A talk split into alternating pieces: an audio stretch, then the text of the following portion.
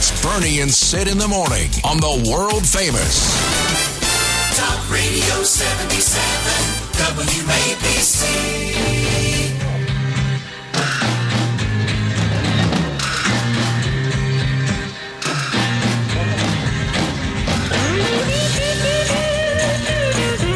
Jimmy, Jimmy, Jimmy.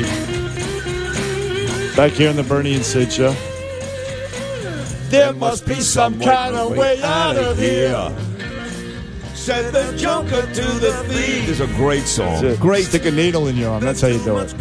Yeah. That's your escape right there. Hump Day Wednesday, baby. What else is there to do?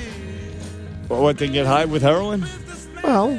Hey, that's... uh I mean, you got, you're going to see a little bit of that in uh, Afterlife with Ricky Gervais. Oh, I can't wait to uh, see on that. On Netflix. Yes, you're going to yes. see a little, little heroin. But I can't wait. Funny, funny, funny. I'm still funny. stuck in the, uh, the morning show yesterday. The episode I watched had Kelly Clarkson performing live on the morning show. She called Reese Witherspoon up on stage. It was very, very nice. But I can't wait to see the show you're talking uh, you about. You know, uh, Katie Couric took a veiled shot at Jennifer Aniston over the, uh, Jennifer Aniston supposedly plays Katie Couric. Yeah, very similar. And her, her remark was that, uh, you know, I like Jennifer. She's good. She's doing. A, she did a good job. Great I job. just, w- I just wish they would have made her a little more charismatic, because that's what you need to be to to, to, to carry a morning show like that. Yeah, she's, in other words, yeah, Jennifer Aniston wasn't. She wasn't. She's more angry in this role because, again, once uh, Mitch got fired, A K A Matt Lauer. And she was under the impression, oh, my God, my career is over. She's the one who actually hired Reese Witherspoon at some big event without asking her bosses. So she's right, Katie. This is a more of, a, of an angry, plotting Jennifer Aniston mm-hmm. than the cutesy Katie Couric, who, when she took over the C B S show at six thirty at night, would talk to families who lost lo- loved ones in the war and ask them things like, what kind of T V do you like? that right, was so, Katie so, Couric. So maybe it, was, it wasn't a shot so much at uh, Jennifer is the, is the way I took it, is that she couldn't pull off the charisma part of the uh, mm. role, as opposed to uh, the uh, the producers cast her to be right. more more like the way you said. Right, exactly. I think you're okay. right. All right. Well, listen, I, I got to tell you, yesterday was uh, something else. And one thing I noticed about yesterday, I had noticed a lot more cars on the road. Yes. When I was going home. Yes. I really did. Yep. It was. I actually got stuck at, at one point heading on the Grand Central uh, eastbound at the Van Wyck interchange. It People was getting stuck, stuck in traffic. traffic. I was stuck in traffic yesterday for the first time, and I can't tell you how many months. Two. I guess I can tell you. But uh, I, I was stuck in traffic. I'm like, wow, this is great. There's more people out here. I'm, I'm stuck in traffic. I wasn't uh, upset. I, I, I hope this, uh, you know, this is a sign of things to come. Now, uh, they had the flyover yesterday. A lot of people on the roads, excuse me, a lot of people on the streets. And the flyover apparently bolstered uh, a lot of people's morale. I don't know about the people who they were supposed to, they were saluting, which was those folks on in the uh, on the front lines.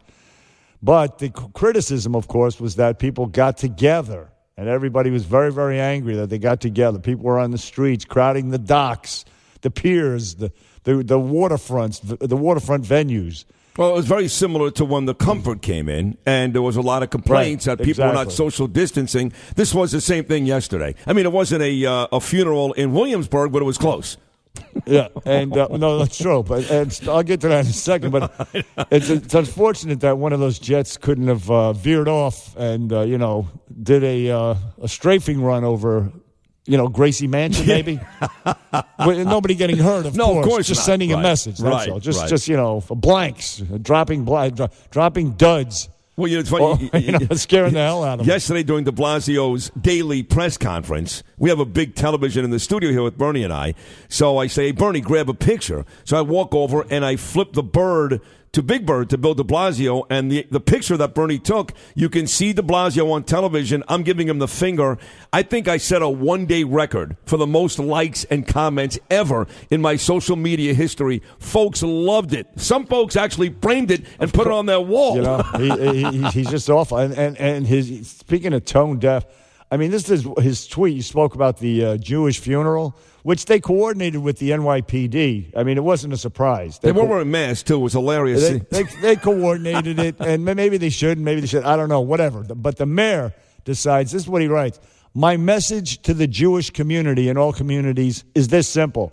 The time for warnings has passed. Oh, tough where do, guy. Where do you think you might have heard a statement like that? Tough guy. In the past. Hitler? My, my message to the Jewish community, the time for warnings has passed. Yeah, not since uh, World War Two. I mean, wow. In the, in the, in the wake of uh, all the anti-Semitism that we've seen in the past year, for him to, to make a statement like that was pretty uh, pretty strident. I mean, you should come out and just say, I got to tell you, I'm disappointed. I've said it time and time again. And it's not just the Jewish community, but whoever is doing this. I'm t- but instead, the way he said that, very, very Hitlerish. So for folks that are coming out this morning and claiming that Bill de Blasio was an anti-Semite, that's a very strong word.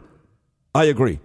He's uh, he's just just a, a horrible, disgusting, uh, low-life cockroach of a human being. The worst son of and a, the worst mayor ever. I mean, just is just terrible. And and uh, we played the clip of him yesterday. Excuse me. He was heckled in Prospect Park with his uh, racist, uh, thieving wife uh, on Sunday, walking through Prospect Park. That was the best tape of the week so far. Now, speaking of which, and by the way, where is his, his toughness and his crackdown on the subways? I mean, he's so tough to the, to the Jewish people going to a funeral or, or in particular them. He didn't say anything about the crowds gathering to watch the the flyover. No, no. But uh, where is this tough talk about let, let's send a, let, send a platoon, an army of police down to the subways and drag those mutts off and clean up that damn um, subway. Listen, again... You, you control the, uh, the, the the transit police. Yes, he does, and, and he talked about bringing the M T A cops there, and then and they talked about the regular city cop. Here's the point, uh, and I'm on this train every day. We talked about it. I'm sure you guys are nauseous hearing about it, but again this morning, same thing, plenty of homeless, disgusting. I'm on the one, the two, and the three train. Now, the two train is where those photos and that video came from, from Mister Chalmers on Tuesday morning. That's my train. Yeah. And, and in the end here, what de Blasio wants to do is shut down some of these trains when they get to their final destination, and from midnight to five a.m., clean the trains, make sure the outreach program gets to the homeless. I mean, that is such a bunch of nonsense. You're going to do it five hours in the middle of the night, clean the train, and enough of the outreach programs for the homeless. Put these people on an Get island somewhere. Put Get them in them jail. I don't care what you do with them. Enough of the they're, outreach hey, programs. Listen, they're a health now. hazard. You're putting other. You're putting medical professionals and people like you, essential workers, who are still taking the subways, health in jail, in, in, in jail, in jeopardy. Yeah, not just health. Uh, these are crazy people. Almost every day, I see them fighting, yelling, screaming. So yes, the obvious is the health hazard. They've got everything from COVID to tuberculosis to AIDS, uh, uh, yeah. and then they start fights uh, with you. Uh, exactly, uh, and just the stench. And, and there was one guy, there was one video, Curtis Slewa sent this to me, one homeless guy laying there, and he takes his little weenie out, and he starts weeing. He starts uh, yeah. peeing. And you know what the, the commuters did, the couple of guys that were on the train? They stomped them a la Billy Bats and Goodfellas. Well, they're tougher than me. I would have gotten off. They stomped them. Ugh. I wouldn't, I wouldn't go anywhere I, I near know. that guy. They, they waited till he stopped. And then they stomped him? And then they went over there and they started kicking him in the stomach. Good. Uh, uh, by the way, he was white, okay, guys? And Andrew Cuomo, Governor Cuomo, actually spoke about the subways yesterday. I mean, this is how bad it's gotten. Yeah, but he makes me nauseous, too. I know, he does. He he's gets... never on the damn subway. But, de Blasio's but, but, never on the but, subway. Cuomo's never on the well, subway. Well, let's listen to what he said. Okay. Take a listen. Go ahead. Respect the essential workers. That is uh, disgusting. What is happening on those subway cars? It's disrespectful to the essential workers who need to ride the subway system. Hey, that's a direct shot at the uh, scumbag de Blasio. No, right I know there. it is, but but the, this dickface is like five hours north of here in Buffalo or Albany, wherever the hell he At is. At least he's saying something. Oh, great. Well, do something. I don't want you to say something. I don't want you to fight back and forth with the mayor. Well, you're right. How about one of you guys yeah, do yeah, something? Well, okay, I agree with you there. He also said, uh, before we break, He also said we want to reopen uh, the economy, everything, the businesses, without overwhelming the hospitals. You know, now, now the uh, ho- the hospital ship is leaving. Uh, I think tomorrow. Yeah, if, if yeah. it's not maybe Friday, today. I think Friday. Okay, it's yeah. leaving. They're they're packing up the uh, Javits Center. We have the hospitals out in Stony Brook, and uh, you know, a couple of hospitals on Long Island, one up in uh, Westchester County that the military built. And he says we want to reopen without overwhelming the hospital. Why don't we reopen while those hospitals are still here? Doesn't that make sense? In case yeah. something happens and we need them, so we can reopen and we can say, hey, at least we have extra bed space while we reopen Wait, instead, instead of waiting until they leave, then reopen, and then claiming, oh, my God, they were, the hospitals are overwhelmed. Good point, because right now they're not. And I got to tell you, we took a long walk in Central Park, and, and a fight almost ensued. I'll get to that. Uh, long walk. We started on the west side, me, Danielle, Leva, and Gabe, ended up on the east side. We walked right past the, the uh, Samaritan's Purse tents. Our, our good buddy Franklin Graham, I was right there a couple of feet away, and it was quiet. I mean, quiet. So yeah. You have all these different things out there, the Samaritan Purse tents, the, you know, the, the the ship, obviously, the Jacob Javits Center, ready, willing, and able to take in hundreds, if not thousands, of patients. But, and right now, they're quiet. They're quiet. And by the way, they were ready to take in the nursing home uh, coronavirus patients, too. They never did. Uh, but they're quiet. And he's gonna. They're going to pack it up. They're going to close it all up. Then he's going to reopen. Reopen now and see what happens. I mean, uh, the, the downward trend has been fourteen days. Now I think it's at about twelve days. In two days, it's going to be about fourteen days. And you have the, the red light to start reopening slowly. You have to do something, man. This is really, I don't know, people can't take it anymore. And the Bernie and Sid show, look, we're going to speak to, uh, we got this uh, New York Post columnist, Carol Markowitz. She's a mom from Brooklyn, and she's go, she won, she, her latest column was, wait, how long are we supposed to stay in lockdown? I want to hear what she has to say on that. Also, Gordon Chang on is the a fat little uh, Kim Jong-un. Is he dead or alive on the Bernie and Sid show? I'd give up forever to touch you, because I know that you feel me somehow. You're the closest to heaven that I'll ever be, and I don't want to go home right now. six twenty-five on your Hump Day Wednesday. Bernie and Sid with you till ten o'clock, as we are each and every day. Brian Kilmeade uh, at ten, then Curtis and Juliet, then Rudy Giuliani, Mark Levitt, and John Batchelor. Batchelor, we'll do it again tomorrow. I actually saw John Batchelor yesterday. So here's my uh, story for the day. I, I take pride in coming back to work uh, most weekday mornings with Bernard and giving you a, a real-life story, something happened with me and my friends and my family that you guys can relate to. The phones are open, too, as always, one eight hundred eight four eight W A B C, one eight hundred eight four eight nine two two two. So yesterday, as promised, was a gorgeous day. Sun splashed, nice little breeze, not too hot. But I will tell you that about five o'clock last night, it was about sixty-seven and sunny. And as the sun started to come down, Bernard, I, I, I made the argument. It was actually pretty warm out yesterday. It's pretty warm. Yeah. No, I was uh, sleeping. I wouldn't know. I got a nice tan. So me, Danielle, Ava, and Gabe decide we're going to walk to Central Park. We we are we actually live right by Riverside Park. We're only four blocks away from Central Park. We're going to take a walk. And we did. I told you. East side, nice. West side, Samantha, a two-and-a-half-mile walk. So the walk is over. And, and well, now heading towards one hundredth Street and, uh, like, uh, I don't know, I guess Manhattan Avenue. And there's a guy walking past me. Doesn't matter, but he's African-American. And he stops. He literally stops in his tracks. He looks back at me, and I'm walking with Danielle and my kids. And he goes, yo, wear your mask. Oh, really?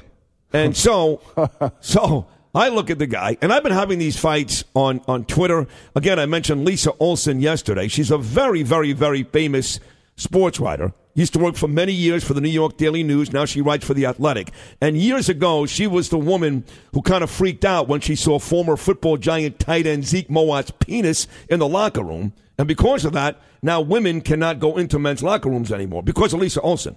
Okay. So she is furious with me that I go on Twitter and say things like, I'm not wearing a mask today. I take a picture of myself in the park not wearing a mask. She even tweeted uh, this morning at four thirty a.m., and Meanie actually printed it out for me. This is her uh, right to me. She goes, because um, I, I, I tweeted this yesterday. I refuse to wear a mask. Democrats are going to bankrupt America with this ridiculous shutdown, a concerted effort to make sure Donald Trump loses. Enjoy the vitamin D. Enjoy the sunshine. Lisa Olson responds, if I'm walking around New York City and someone comes near me who's not wearing a mask, do I have a right to pepper spray them? Unbelievable. And she sends this to the cops, the firemen, all these people. So she's saying things like this on Twitter. So this guy yesterday goes to me, wear your mask. I go, hey, buddy, do me a favor.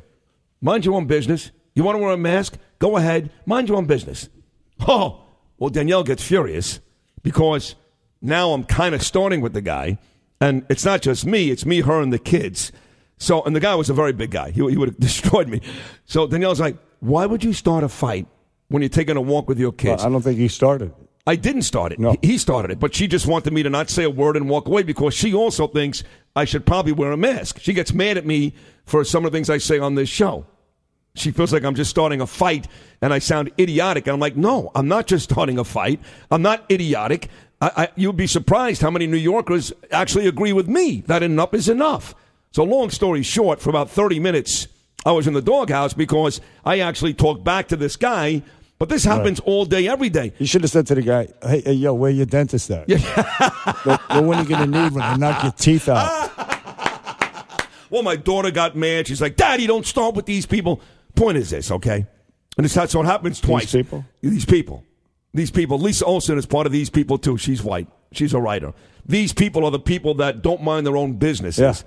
Well, you want to wear a mask, God bless you. You want to buy into this, God bless you. If you really think you're, you're helping people because there's a one in one billion chance you can get this uh, the virus being outside, God bless you. I'm, I don't say anything to you. You want to do it, do it. But don't don't don't bother me. I, I, I talk about this with Bernie twenty-four hours a week. We've spoken to the biggest doctors on television. It, we know what's going on here. It's hysteria. It's paranoia in an open space. Yes. To actually wear a mask. You're, you're feeding into it. You're buying into it. You're empowering, as I said in the park yesterday, you're empowering this idiotic mayor and this power-hungry governor. You are in the open. You're in the open air. It's okay not to wear a mask. It's, right. It doesn't hang around. The, uh, science proves that. Subways, yes. Uh, it, it may be indoors, and grocery and, and, stores, and, and, and I, yes. And I wear a mask on the subways, as but, you know. Yeah, out in Central Park or whatever park you walked in, Riverside. Both, both. Yeah. Oh, yeah. You, no mask is fine. Right. So if you're Lisa Olson or this guy walking down the street, or quite frankly, my wife, mind your own business. Be quiet. Yeah, if you want to wear a mask, and you, because, again, and I'm, I'll keep doing a lot of this because she, she knows what's going on, but it, clearly people are so ignorant. And I said to Lisa, I said, maybe if once in a while you listen to our radio show, instead of watching C N N and, and Channel seven and Bill Ritter and the rest of that stuff, you would learn something. It's all on Twitter. You would learn something. You, if you look at the facts as well, uh, the, the people who are, are most vulnerable, I mean, overwhelmingly, nine, nine, probably ninety-nine percent are people over sixty-five, people, elderly people, or people with uh, pre-existing conditions. Some some comorbidity. That's right. that. Right. If you're out in Central Park and you're healthy and you're walking around, you're fine. You're good to go. And if you do get the uh, coronavirus, you're going to get rid of it fast. You'll have immunity. It'll all be good. It'd be better for society. That's the bottom line. The bottom line is the more people that get it, there's a better chance that you won't get it again. You won't get it again, in fact. And all this nonsense they're feeding you about the return of the it, COVID in the fall will go away. It's the same with the flu. I mean, look, the same with the flu. If, if, if you felt that way, you would demand that during flu season, everybody wore a mask in Central Park, right in, in the open. Thank you. Because you can get the flu the same way. Thank you. I know the, uh, the coronavirus is more infectious. But the flu is more, is, is well, it's all equally as deadly. It's zero point one percent of fa- fatality I, I, I actually rate. think it's more deadly because the amount of kids and teenagers that die from the flu. Right, yeah, indeed. It well affects, more it affects than the COVID. Kids. So that's right. That, not, that, not that elderly people, I don't care about them. Or I even put something on Twitter yesterday, and, and um, what's his name? Uh, Spencer Ross.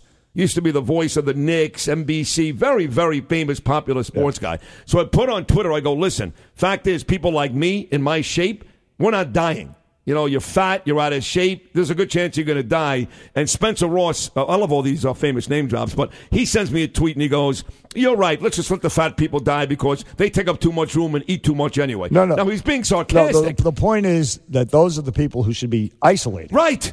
During a time of uh, this coronavirus pandemic, whatever you want to call it. And they should be in their house doing push-ups and sit-ups. Get yourself yeah. a weight bench. Start eating better, and you won't die from this right. disease. Exactly. Let people, the healthy people, young people, go out and work and play and go on with their lives. That's Good. what you have to do. Thank you. So I hope I pissed off a bunch of, not pissed off, but I hope you folks that listen to us, most of you agree with us. Listen, there's a lot of people out there of the same mindset. A I know. lot of people, medical professionals, they're being squashed on uh, by big tech.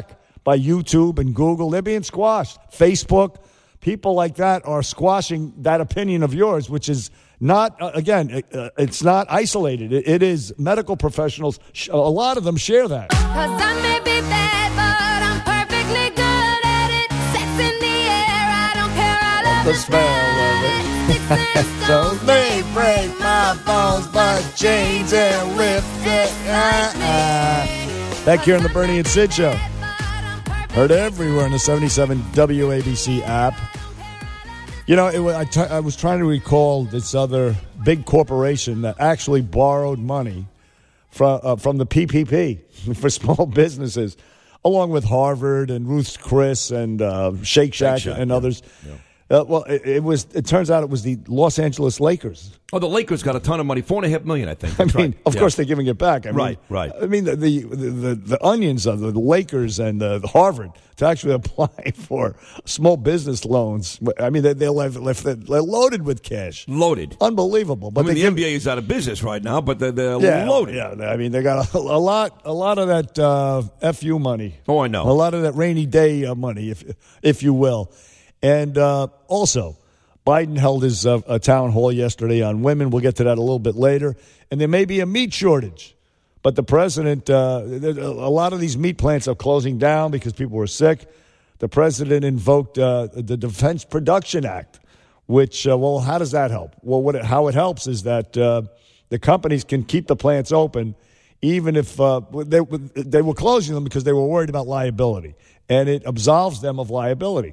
So hopefully that will uh, prevent a meat shortage, and we won't be eating, you know, tofu and uh, pork, pork and beans without the pork, whatever. Anyway, uh, we were talking earlier about this disease and how it's been overblown, perhaps. I mean, we know it's been already. The, oh, the pr- predictions were three to four, four, four percent death rate. That's not the case. Uh, and by the way, yesterday Cuomo mentioned the latest uh, death count. I mean, it's a terrible way to be talking, but uh, who, who knew we would, be, we would be talking this way two months ago? But anyway, the daily death count the day before yesterday was three hundred thirty-five deaths. That is, again, uh, a record low since this started. We were up in the eight hundreds there for uh, about a week straight, and now we're now down to the low three hundreds, and uh, less than one thousand admitted to the hospitals. So uh, it's just getting really, really time to uh, reopen, but one of these guys, this, uh, Britt Hume, he's on Fox News. You know, uh, he's very, he's, he's a font of wisdom, this guy. It would be like if uh, C B S brought back, you know, Walter Cronkite after he retired to give commentary. That's what it's like with Britt Hume. He's just a really smart guy, like, uh, like a Fox News journalist emeritus.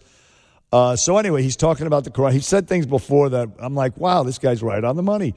Anyway, this is what he said last night about the coronavirus. Play cuts one and two here. First, the collateral damage from it is extraordinary. I mean, we started this process, you may recall, the social distancing followed by the, you know, the full lockdown, almost a national quarantine to protect our medical system from being overwhelmed. What's happening to our medical system now is that hospitals are failing across the country. Many are closing. The damage to our healthcare system, it seems to me, is something we really have to take into account here. It's very serious, um, not to mention the consequences for children of being locked up at home and not being able to go to school with their friends and be outside, mental health issues that arise from that. That's part of it, the damage from it. This is a disease that overwhelmingly affects elderly people and those with serious underlying medical conditions. Um, everyone else is much less vulnerable, down to children who seem almost totally invulnerable to catching the disease. That is an issue, and that is an issue that can be addressed. We can protect elderly people by having them be quarantined. The fact that they're they're so vulnerable has been proven by the outbreaks that have occurred in nursing homes. This is not, in my view, all about simply we were so good at the mitigation efforts. I think there's reason to believe that, that this disease turned out, outside of certain populations, not to be nearly as severe and dangerous as we thought. And certainly the death rates, I think, will end up reflecting that. And, of course, we didn't have, we thought we were going to have these rolling uh, severe outbreaks. We didn't have them. It was only really relegated to New York. California initially had a bad one, but it wasn't even, not nearly as bad as New York and New Jersey, of course. But the tri-state area was really the only major hotspot. Florida did just, did wonderfully. I mean, I hate to toss. I think they had a thousand, uh, about a thousand dead in Florida, and I believe that DeSantis is getting ready to open a large part of the state on Friday. And I got to tell you, and I say this all the time, when I see Governor DeWine from Ohio on Fox News a couple of days ago, and I read what Ron DeSantis is doing in Florida, these are big states, Ohio, Florida. I'm not talking about South Dakota or Montana. No, in fact, Florida has a big, a larger population than New York, and yes, a larger elderly population. Oh, much larger, not even close. Uh, and I got, in fact, uh, somebody called it God's waiting room well, a couple he, days he ago. Did, on he oh, DeSantis, he did, right, yeah. DeSantis. Right. I, I, I get jealous. I, I do. I get jealous. Uh, you know, why are these states and, and these people people going to be allowed to do this stuff that I want to do with my family? Well, DeSantis uh, took early action with nursing homes. He saw that they were the vulnerable population, and he took early action. Well, he also screwed up early, too. He allowed the beaches to stay open up by Daytona. That was, listen, that, for a couple of days, that was the biggest story in the country. What the hell is Ron DeSantis doing down in and, but, Florida? But, but, but look what happened. Yeah, I know. Florida fared very, very well. Well, so, so are we faring well. Again, so, you go so, from eight hundred dead to three hundred dead. That's a, it's still a big number. It's it's it's heartbreaking, but we're faring well. We're, we're getting better. We're getting right. better rapidly. Uh, where the downward trend is continuing, and it's time to start reopening. The president, in a, in a uh, conference call with governors yesterday, to uh, Britt Hume's point there about kids, uh, you know, being pretty much uh, immune to the severe consequences, at the very least, of this d- disease. The president told the governors, you got to start thinking about opening up schools. Oh, come on, because kids are faring very, very well in this pandemic. They're not being affected by it. It's older people is right. what it is. And you're schooling now, the kids, because a lot of them are not going to their schools online. A lot of them don't even have the equipment. Of course. Other yeah. kids are not doing it, and they miss their, the interaction, their friends. I got to tell you something. My son, you know this from the very beginning. You did one of the nicest things somebody could do for a friend and a co-host. You stayed home one day because you weren't feeling great. I was and, actually in my car. Yeah. You weren't, I, you I really went, was on my back way. home, right? I was on my way in. I said, you know what? Maybe I shouldn't go. It was a Thursday night, had a sore throat, and I wasn't feeling well, and I thought, I'm, I better stay home, because this was early, very early on. Very in this, early uh, on. Thing. And, you, and you, they were scaring the hell out of and us. I, I thought of you. I, I would give it to you. You go home and give it. You said Gabe is compromised. That's right. And he is. He's got, you know, he takes Singulair every every night because he's got a, a respiratory issue. He's an right. asthmatic. And, and look, I, I shower ten times a day. I get naked before I even enter my apartment. I really do. I wear gloves and a mask on the train every day. But, but come on, folks. I'm on the subway every day. I'm in Penn Station every day. I'm by Madison Square Garden every day. I go in the park and work out every day. There's no way in a million years that over these last two-plus months, I have not been exposed to this virus. And my son is healthy and fine, no matter what I do, and clean, blah, blah.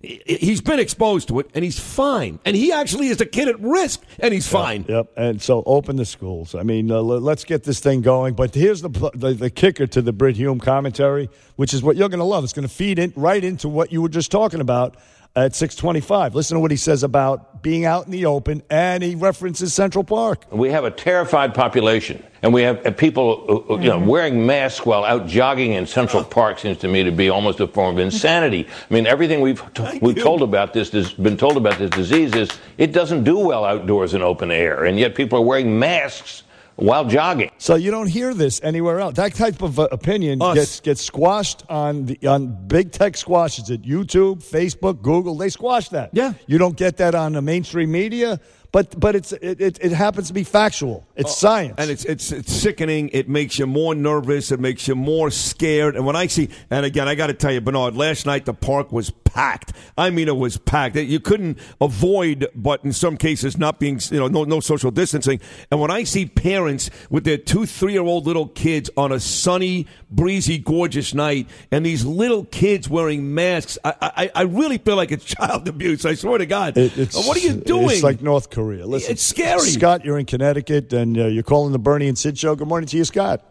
Hey, good morning, guys. I just want to say, in response to that individual that uh, confronted Sid, I think yeah. this is what I'm going to do. First, I'm going to say, oh, sorry, and I'm going to pull out a red magazine. and, well, um, you know, I, Scott, I may have done that, but the, the reason why I got in trouble was because I had my eleven-year-old son and sixteen-year-old daughter with me, and that freaked out my wife. So I think she was more upset that I that I kind of started with the guy with my kids there. But believe me, if I was alone, I, I would have done exactly what you just said. I have two more quick things. Uh, as a healthcare professional, I could honestly tell you I've observed people wear these masks, and you know what they do? They adjust constantly throughout the day. They touch their face. They're more likely to be touch. They're more likely touching their face more often. And that was the first thing they told us. You cannot touch your own face. You can't pick your nose. You can't rub your eyes. If you touch your own face, that is the worst thing you can do. And Scott, you're a thousand percent right. Because when I wear this stupid mask on the train, I touch my face a hundred well, times. Listen, on the train is one thing, but again, we were talking about being out in the open. That's that's where. No, but his point is, ridiculous. When you wear a mask, I know you, you touch, touch your face. Your face. Yes, he's, yes. Right. he's, he's right. He's right. He is, he's absolutely right. Yeah. Uh, Vic is in Pennsylvania. Good morning to you, Vic. Good morning. Uh, I agree with you, gentlemen, regarding the mask, but I'm in Walmart day before yesterday. So I'm in the men's room. I'm washing my hands. I say an Our Father and a Hail Mary. Some guy comes out of the stall, and I say, hey, you got to wash your hands. Oh, I have hand sanitizer. So I follow him, and uh, guess what? He's touching everything. He's with a, a attractive girl. I said, come on, man. Well, where's your hand sanitizer then? Tells me mind my business. Well, so. listen, well, there you go. That's going to be one of the uh, the silver linings to this uh, pandemic is that most people are going to start washing their hands. I agree. Because, uh, yeah. look, in the best of times, touching your, your, your you know, your sack and your uh, whatever, your junk, and then and walking around and uh, touching things, other things, that's, that's just not hygienic. I mean, it's nasty is what it is. Bernie and Sid in the morning. Hello. Talk Radio seventy-seven W A B C. I am woman. Oh, God. Is this for Lisa Olson? Helen Reddy? It's the greatest song of all time. It's for all the ladies out there this morning. Only the ladies yeah. that, uh, that don't wear masks and don't argue with me. I got to tell you, uh, ladies are faring much better during this uh, coronavirus uh, crisis than men. Because they're much healthier. That's more right. men are vulnerable. More yeah. men die. Yeah, women are much healthier. In fact, when I go to the park uh, at the end of the day and look at the actual joggers and runners in the park, I got to say like seventy percent are women. Girls, you know. Guys are kind of lumbering through the park. They're on their cell phones and, you know, I don't know. They just seem healthier women. Here's a message talking about a woman from a, a dear friend of ours, Stephanie Perales. She's down in the middle part of the state of Florida. And uh, going back to the days in Florida with Gabe Sorey, started the Sid Rosenberg Band Club. Now, of course, helps run the Bernie and Sid Band Club. And here's what she texted me just now. And again, she's by Orlando, Bernie. She goes, we got a message from the kids' principal regarding next upcoming school year, next year. There will be no field trips, and kids will eat in their classroom, not in the cafeteria. That's next year. That's Florida. That's Florida. Uh, maybe a local directive. I, I don't think DeSantis is of that mindset. I don't know. I really don't know. But DeSantis has done a, a very good job. At the, the results board that out. Yeah, no doubt. They, they bear out that he did a very good job. He uh, the beaches were crowded, but apparently it didn't affect people because, again, it was an open space. Uh, where, where those people were congregating, and the, the virus doesn't do well there. No, I'm talking about the beaches. Here's Steve Bernard, Brooklyn, Flatbush. He's online, too, and he wants to talk about the beaches. Good morning, Stephen. Hi, you guys. Love your show. Love you. Thank you. I have you guys beat with the masks. I've been going to the beach five to six times a week. Now, when you say beach, you're in Brooklyn by Flatbush. You have to mean like yes, Reese Park? I, Is that like Reese Park? Um, and I've been going to Coney Island like two or three times a week. Oh, Coney and, Island. Uh, the Rockaways twice a week for the last two months. Nice. And eighty percent of people are running on the beach, jogging, walking, wearing masks. Idiots. I come out of the water. I've been swimming this whole time in my swimsuit, and people are look giving me looks, yeah. saying, why don't you have a mask on? Punch them I'm in like, the face. You guys are crazy. uh, you know, I don't so get... Cops, if you were out there, you would see stuff you wouldn't believe. I'm telling you, people with little kids on the beach wearing masks. Uh, same thing. I, I just said the same thing about the parks. It's the same thing. But I see out in uh, where I am, Lido Beach, Thanks. Long Beach, I see people on the beach, and I would say less than fifty percent are wearing masks. And and they're, they're, they're I hate to use the phrase, social distancing. They're staying apart from other people, but I don't see that many people. The, the vast majority of people are not wearing masks. Mm. Out where I am, and there's no animosity. There's nobody uh, giving you no, sideways it's looks. It's different. This is, you know, like in New York City, for example, there's a lot of animosity. There's tons of sideways looks, especially in the Upper West Side.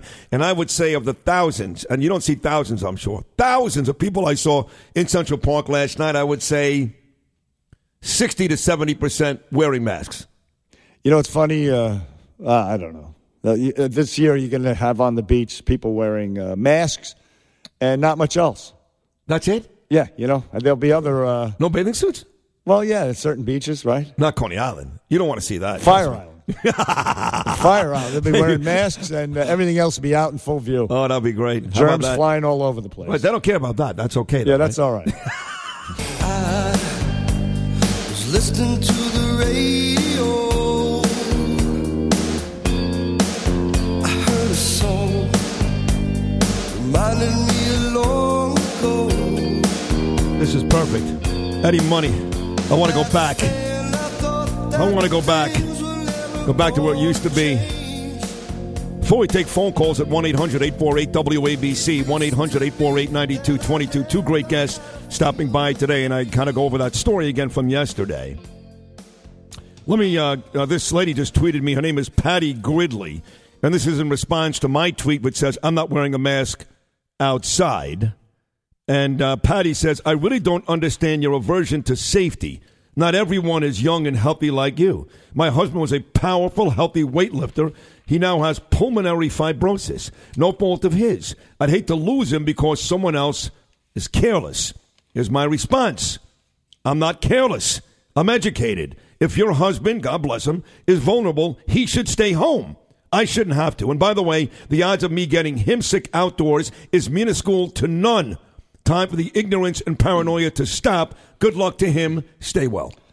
Good luck to him indeed. And I think he knows, and he should know, and uh, she should know by now that if he is vulnerable like that, he should be staying home. And there's no way if he stays home that he's going to catch anything from anybody else, from you, for example. Right, exactly.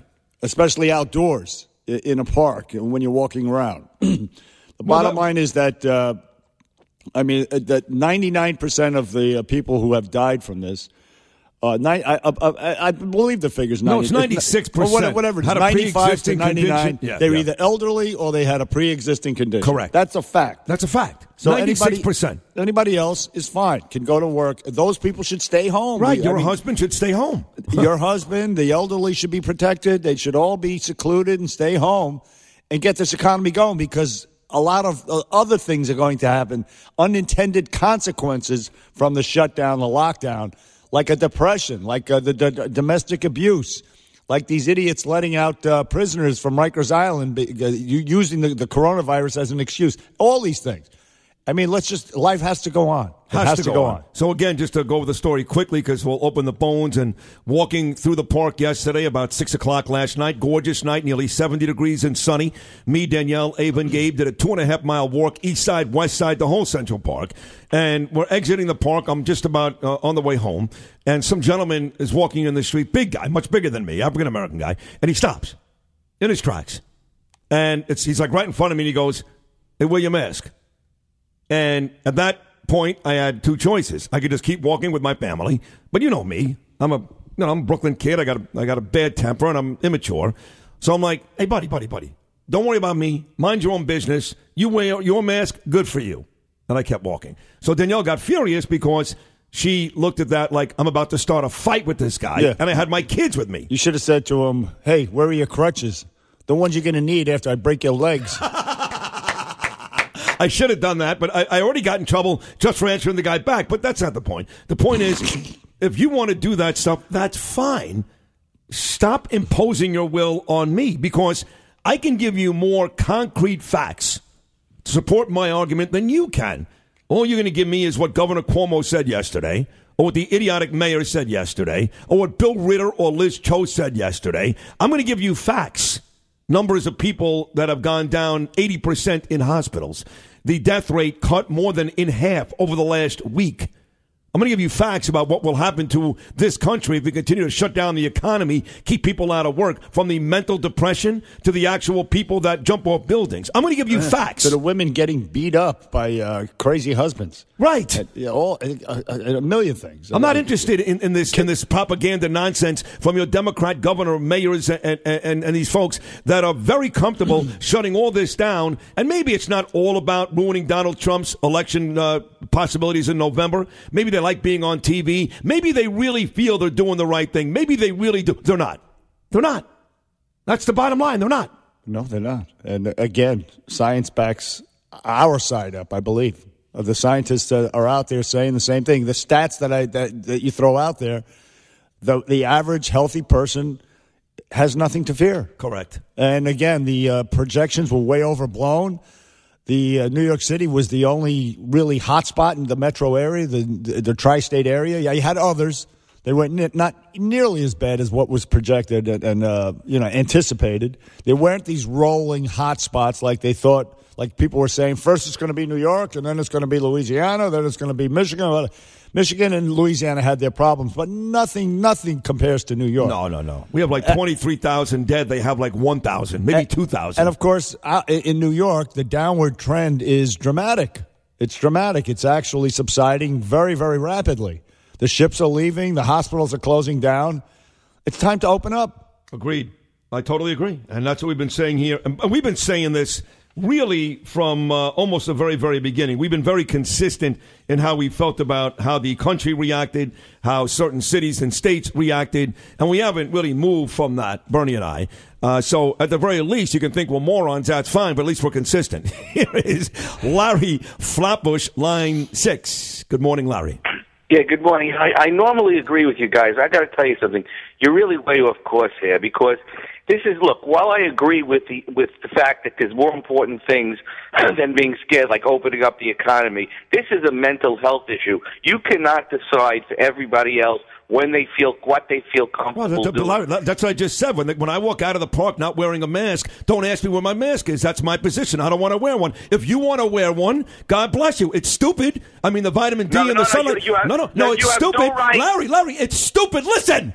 You need the sunlight. You need the vitamin D. It's stupid. Let you don't need it. Let me tell you why it's not stupid. Let me tell you why it's not stupid, okay?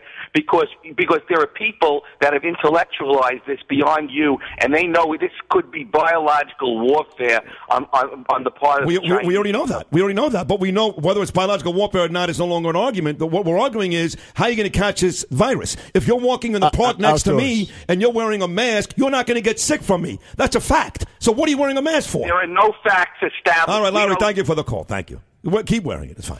Larry, listen to the science. The uh, the virus doesn't survive outdoors in, in open spaces. It just doesn't. It does not. In, indoors, yes. Subways, yes. Uh, grocery I, stores. I wear it on the, I wear it in the grocery store. But uh, outdoors, don't. It does not. The science does not back you up on that. And now, now pe- people are saying, citizen wear a mask. That's not true. Like Bernie just said, I take the subway back and forth every day. I'm at the highest risk. And I do wear a mask. When I go into a store, I wear a mask. I do wear it, not because... The governor, the governor tells me to because I believe that in those confined areas, yeah. it is a bit dangerous. Right. So yeah, but, I wear it. But I'm not going to wear it outside. The science tells you you can't get it. But here's where you took it too far the other day is when you went up to somebody and you said, hey, why are you wearing a mask? I did do that, didn't I? Yeah. I mean, if people want to wear a mask, let them wear a mask. That's true. I did do that. It's I got fr- furious. You know, You're right. They, they, they're listening. They're, they're buying into the paranoia, the fear-mongering. Yeah. But uh, they're, they're entitled to but it. I, but I feel like at that point they're empowering the mayor and the governor and they're making people like my own family believe well, that this be, is true. But that's their right. They can do I that know. without you no, you're right. harassing them. Uh, guilty is I charged. Mean, so, uh, guilty is charged. My hands are up, you see? Uh, so you got a little bit, you got some karma yesterday when that guy got all up in your I bush. Did. I did. You're right. I, that's exactly what that was. Karma's a bitch. Let's live and let live. Okay. Bruce is in. Or, or die. All right. Uh, Bruce is not there. Let's go to, um, let me see. Let's go to Mario in Brooklyn, line one. Hey, uh, Cindy. Listen, uh, I was going to say, um, you know, it's pretty dangerous, the city. We know what it's like. So uh, even the anti, you know, they go after Jewish people. But if you walk around with a black shirt, a white collar, and carry a Bible and rosary beads, who's going to bother you? You're saying that they're not going to bother you if, if you dress like a, a Christian, but the Jews, they, yeah. uh, they're singling out the Jews. Hey, listen, I mean, do you think, Bernie, on a serious note, thank you, Mario, do you think when Bill de Blasio does send out that warning that he sent out yesterday to the Hasidic people, the Jewish people, is that he, an anti-Semitic remark? Well, I got to tell you, it's a tone-deaf one. This is what he says. Uh, my message to the Jewish community and all the communities is this simple. The time for warnings has passed. Now, just think about that. My message to the Jewish community, the time for warnings has passed. Mm. Where might you have heard that before? Hitler. He did cover himself by saying, and all communities. Yeah, great. But, uh, you know, I mean, take it easy with the, uh, you know, with the, the tough guy act with the Jews in the wake of the anti-Semitism that has occurred. And by the way, that uh, funeral that they're talking about with the Jews, they're Hasidic Jews, very religious. Some rabbi died. Rabbi that was, Chaim Mertz, not just some rabbi. Chaim Mertz. Okay, well, that was coordinated with the N Y P D yes. for, uh, like, days. They knew this was coming since the guy died. They went to the police, and they said, look, we're going to be doing this. Now, they did get too close together. Maybe, maybe, who knows why? But they did so with the uh, flyover yesterday as well. You know, and they were were wearing masks. I, you know, I, it's maybe I, not a good idea. Maybe it's a good, I don't know, whatever it is. Yeah. But uh, de, de Blasio's tough guy act, take your tough guy act to the bums, the vagrants who are peeing in the subways. And where the medical, the, the, the frontline professionals have to travel to get to work Thank to you. save people's lives. Right. Use your tough guy act on them. I tell you, I got to hand it to Bernie. Me too. That's a great, thank you, Bernard. Thank you very much. Well, it's my pleasure. You get the truth right here on Bernie and Sid. That's why we're the best. Sugar. Uh. D J. Yeah. I owe the man a lot to make you monster. I owe the man a lot to make you moan and sweat. I owe the man a lot to make you scream out, yes. Uh. the Lord to make you more. Back here on the Bernie and Sid show, heard everywhere on the seventy-seven W A B C app. There you have Shaggy. Love Shaggy. Sounds like he's straight out of Kingston, Jamaica, right? He's a little bit. Kingston, man, nice. Yeah, I'm a Montego Bay guy, but Kingston, but he's, uh, he's he's a Valley Stream. Yes. A former Marine from Valley Stream. Well, one thing before we get to the calls, Bernie and I were kind of laughing last break. And I'm, you know, during the breaks, all I do is fight with people on Twitter. During the, the show, all I do is fight. You know, Bernie's a little more, uh, he's a little diplomatic. more diplomatic, you know. So I'm, I fight all day. Like I said, I had a fight last night coming out of Central Park. I fight with Danielle. I'm fighting all day about this this virus. And, very funny. Bernie said during the break, goes, you know that a lot of our detractors, and there's a lot of them out there that listen every single day, they are hoping and praying that Bernie and I get this virus and die. They can't wait. They see, can't wait. They, they see a, a, a title in the New York Post. Right. You know, two radio idiots who were railed against safety precautions die from coronavirus. You, you laugh, but people like Lisa Olson, oh, a former absolutely. New York Daily Listen, News writer, she, she every it, day it that so we show up for work and we look good and feel good, they hate it. They hate it. We're yes. on the subway. We're in Penn Station. We're in Madison Square Garden. Our families are healthy. Look, I know a lot of people. A lot of people. I don't know one person, not one, that I'm close to that's gotten this virus. And and, and people I know well, are active. They go outside. They do all these things. I don't know one. Yeah, well, we know we one know Patrick guy. McEnroe. Yeah. Right. Patrick McEnroe, right. Phil Foglia. No, he, he passed, passed away. away. Right. But anyway, listen, uh, they, they're hoping we die. There's no doubt about it. They want us to it. die. That's a fact. Yeah. Listen, but then, then again, it works two ways. What do you mean? Uh, I don't know. I'll just leave it at that. Just leave it at that. Look, it may speak- be worth it, though, if we die, because it'll, it'll be kind of cool, be on the cover of the Right, that's post. What you that, He actually said that to me. Sid said it might be worth it just for a little bit of fame. You, you understand So, that? listen, let you me just see let me get to this. This uh, speaking of fake news, uh, this Yahoo reporter, the president was taking questions. He was sitting with the, the very successful Florida governor, Ron DeSantis, successful in fighting this uh, coronavirus. No big uh, emergency down in Florida, despite the fact that they have more people in their state and a larger elderly population. However, the president took a question from a reporter from Yahoo News. Take a listen. President, overall, South Korea has done five times more tests than the U S per capita. Why is that? I don't think that's true. That, that is true. And you said this morning that the White House said the U S passes South Korea in virus testing. Who are you with? Uh, Yahoo News. And it's not true per capita. Uh, do you want to respond to that? Do you, if you have the numbers. Doctor Burke. South Korea's testing was eleven per one hundred thousand, and we're at seventeen per one hundred thousand. Right. So, are you going to apologize, Yahoo? That's why you're Yahoo, and nobody knows who the hell you are. Go ahead. Let's Based go, on Jim. the numbers I've, I've seen, that's, that's why not... nobody knows who you are, including me. Go ahead, Mister President. Just, just check to... it again. Okay. You ought to get your facts right before Wait, you. Well, we have had like we have had fourteen. Okay, well, your facts are wrong. Now. Fake news. Now listen, that guy actually apologized later in the day. He did apologize. He put Good. out a tweet Good. and he said, uh, "Yeah, I got it wrong." But but you see how insistent and nasty he but was. You know what? It's kind of it's kind of like when you're in a courtroom. I remember when um, our friend Jason Williams was on trial for shooting the limo driver. Okay. Yep. So we had one incident in the backyard of his house. His former teammate, Florida basketball player Dwayne Shinsis, actually saw him in the backyard with his dogs and a gun. And Dwayne Shinsis was in court one day, and he told that story. And Jason Williams' attorney said, strike that. That has nothing to do with this. And they did strike it. They did, did not allow it. But here's the problem. The jury already heard it. You can strike it. So yeah. people who watch it on television, they don't know this guy apologized no, no, right. later. Exactly. The jury already heard it. That, in fact, a lot of journalists jumped on it and said uh, Trump, uh, you know, unnecessarily clobbered a guy for pointing out the facts. And the guy was wrong. And he apologized later on. Now, Doctor Birx was sitting right there. Trump got frustrated. He said, Doctor Birx, you take it. And she straightened him out. Yesterday on The View, they were talking about Doctor Birx. Listen to this. These magpies, these vicious, ugly, hateful magpies, Uh, Joy Behar and Sonny Hostin talking about Doctor Birx. I feel like at this point she's less of a doctor and more like a, uh, an elderly care nurse to this guy. Sonny, you think that uh, Doctor Birx is, is uh, part of the problem? I do. I do think she's part of the problem, and it gives me no pleasure to say that. You can't be complicit Liar. in a time like this, Doctor Birx. And, and, and so um, I think she has become part of the problem. Now, she, this woman uh, did twenty-four years active duty as a colonel in the United States Army. She ra- raised, she reached the rank of colonel. She's in the uh, reserves now. She worked on uh, global AIDS, the global AIDS uh, epidemic. She worked in Africa. She worked all over the place. She was appointed to the government, her government position by B- B- Barack Obama. Right. And yet she's just trying to do it. She's doing yeoman's work. She's doing incredible work, every bit as much as Doctor Fauci.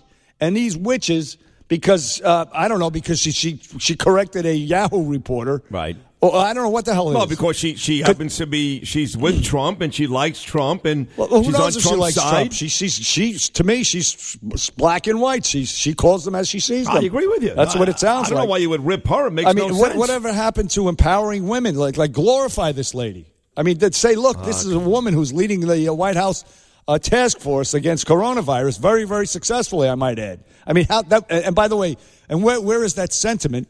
Hey, she's a colonel in the uh, Army they, Reserves. They don't even know that. You remember, think, remember, you, Colonel, remember Colonel Vindman? Yeah, of course. And they and they were like, oh yeah, he's a colonel in the Army, course. And they treated him with this disrespect. Remember when he was at the impeachment hearings? Mister Vindman, you testified in your deposition that you did not know the whistleblower.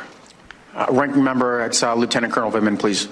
Yeah, yeah. And, and the media jumped all over it. They were I like, remember. yes, yeah. show him some respect. He's Lieutenant Colonel Vindman. Well, you hear that, ladies on the view. But but not with, uh, you know, a woman here well, because she's standing on the podium. She shares the to, stage with Trump. Yeah. Unbelievable. Well, Joy Behar, Sick. Joy Behar really should be fired. And I mean that sincerely. She, if she did this type of stuff on the other side of the aisle, she'd never work again. She she is one of the really nasty, one of the most the she, nastiest. Uh, uh, you, She's you, right up there. You ain't lying. Well, quickly, Byron is in the Bronx. Good morning to you, Byron.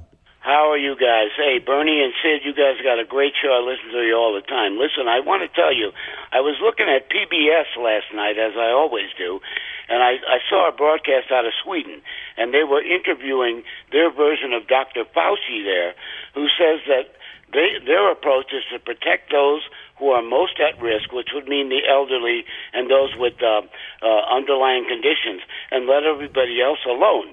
And, the, and eventually their immunity will kick in pursuant to this thing called uh, herd immunity. Uh, we, we've talked about herd immunity Byron, on this show now for a month. You didn't need P B S. You, yeah. needed, you needed Bernie and Sid. Yeah. because. I hear you. I hear you. And, and, I, we, and we believe that's the case. We, we, we want, listen, staying inside is not going to beat this virus. It will for a couple of weeks or a couple of months because nobody goes outside. Then as soon as you go outside, we're going to have issues. The way to beat this virus is herd immunity. It, let people get exposed to it. Let people build up their antibodies to it, so when it does come back again in the fall, it's not going to affect anybody. It, it, though the people who get it and survive it will block it, will stop the right. transmission, and that's how you develop herd immunity. It's an age-old concept that works. It works. And Sweden has employed it. Sweden never locked down. They're doing better than uh, than half of Europe. They're not uh, death uh, the, the death toll wise. They're not as uh, successful as their Nordic neighbors, but as opposed to the U K, Belgium, France, Italy, Spain, they're doing way better. I mean, and plus, they're agree. almost at the uh, stage of herd immunity, a couple of weeks away from it. Right. So we're going to stay inside here, and then eventually when we go outside, yes. we're going to be faced with the same problem we That's had three right. months ago. Exactly right. Doesn't make any the, sense. Yeah, unless we get a vaccine. But, uh, you know, look, they never got a vaccine for AIDS. They never got a vaccine for SARS. So we can't wait for a vaccine. Herd immunity, that's the way to go. From the great album, Unforgettable Fire, this is U two, Pride.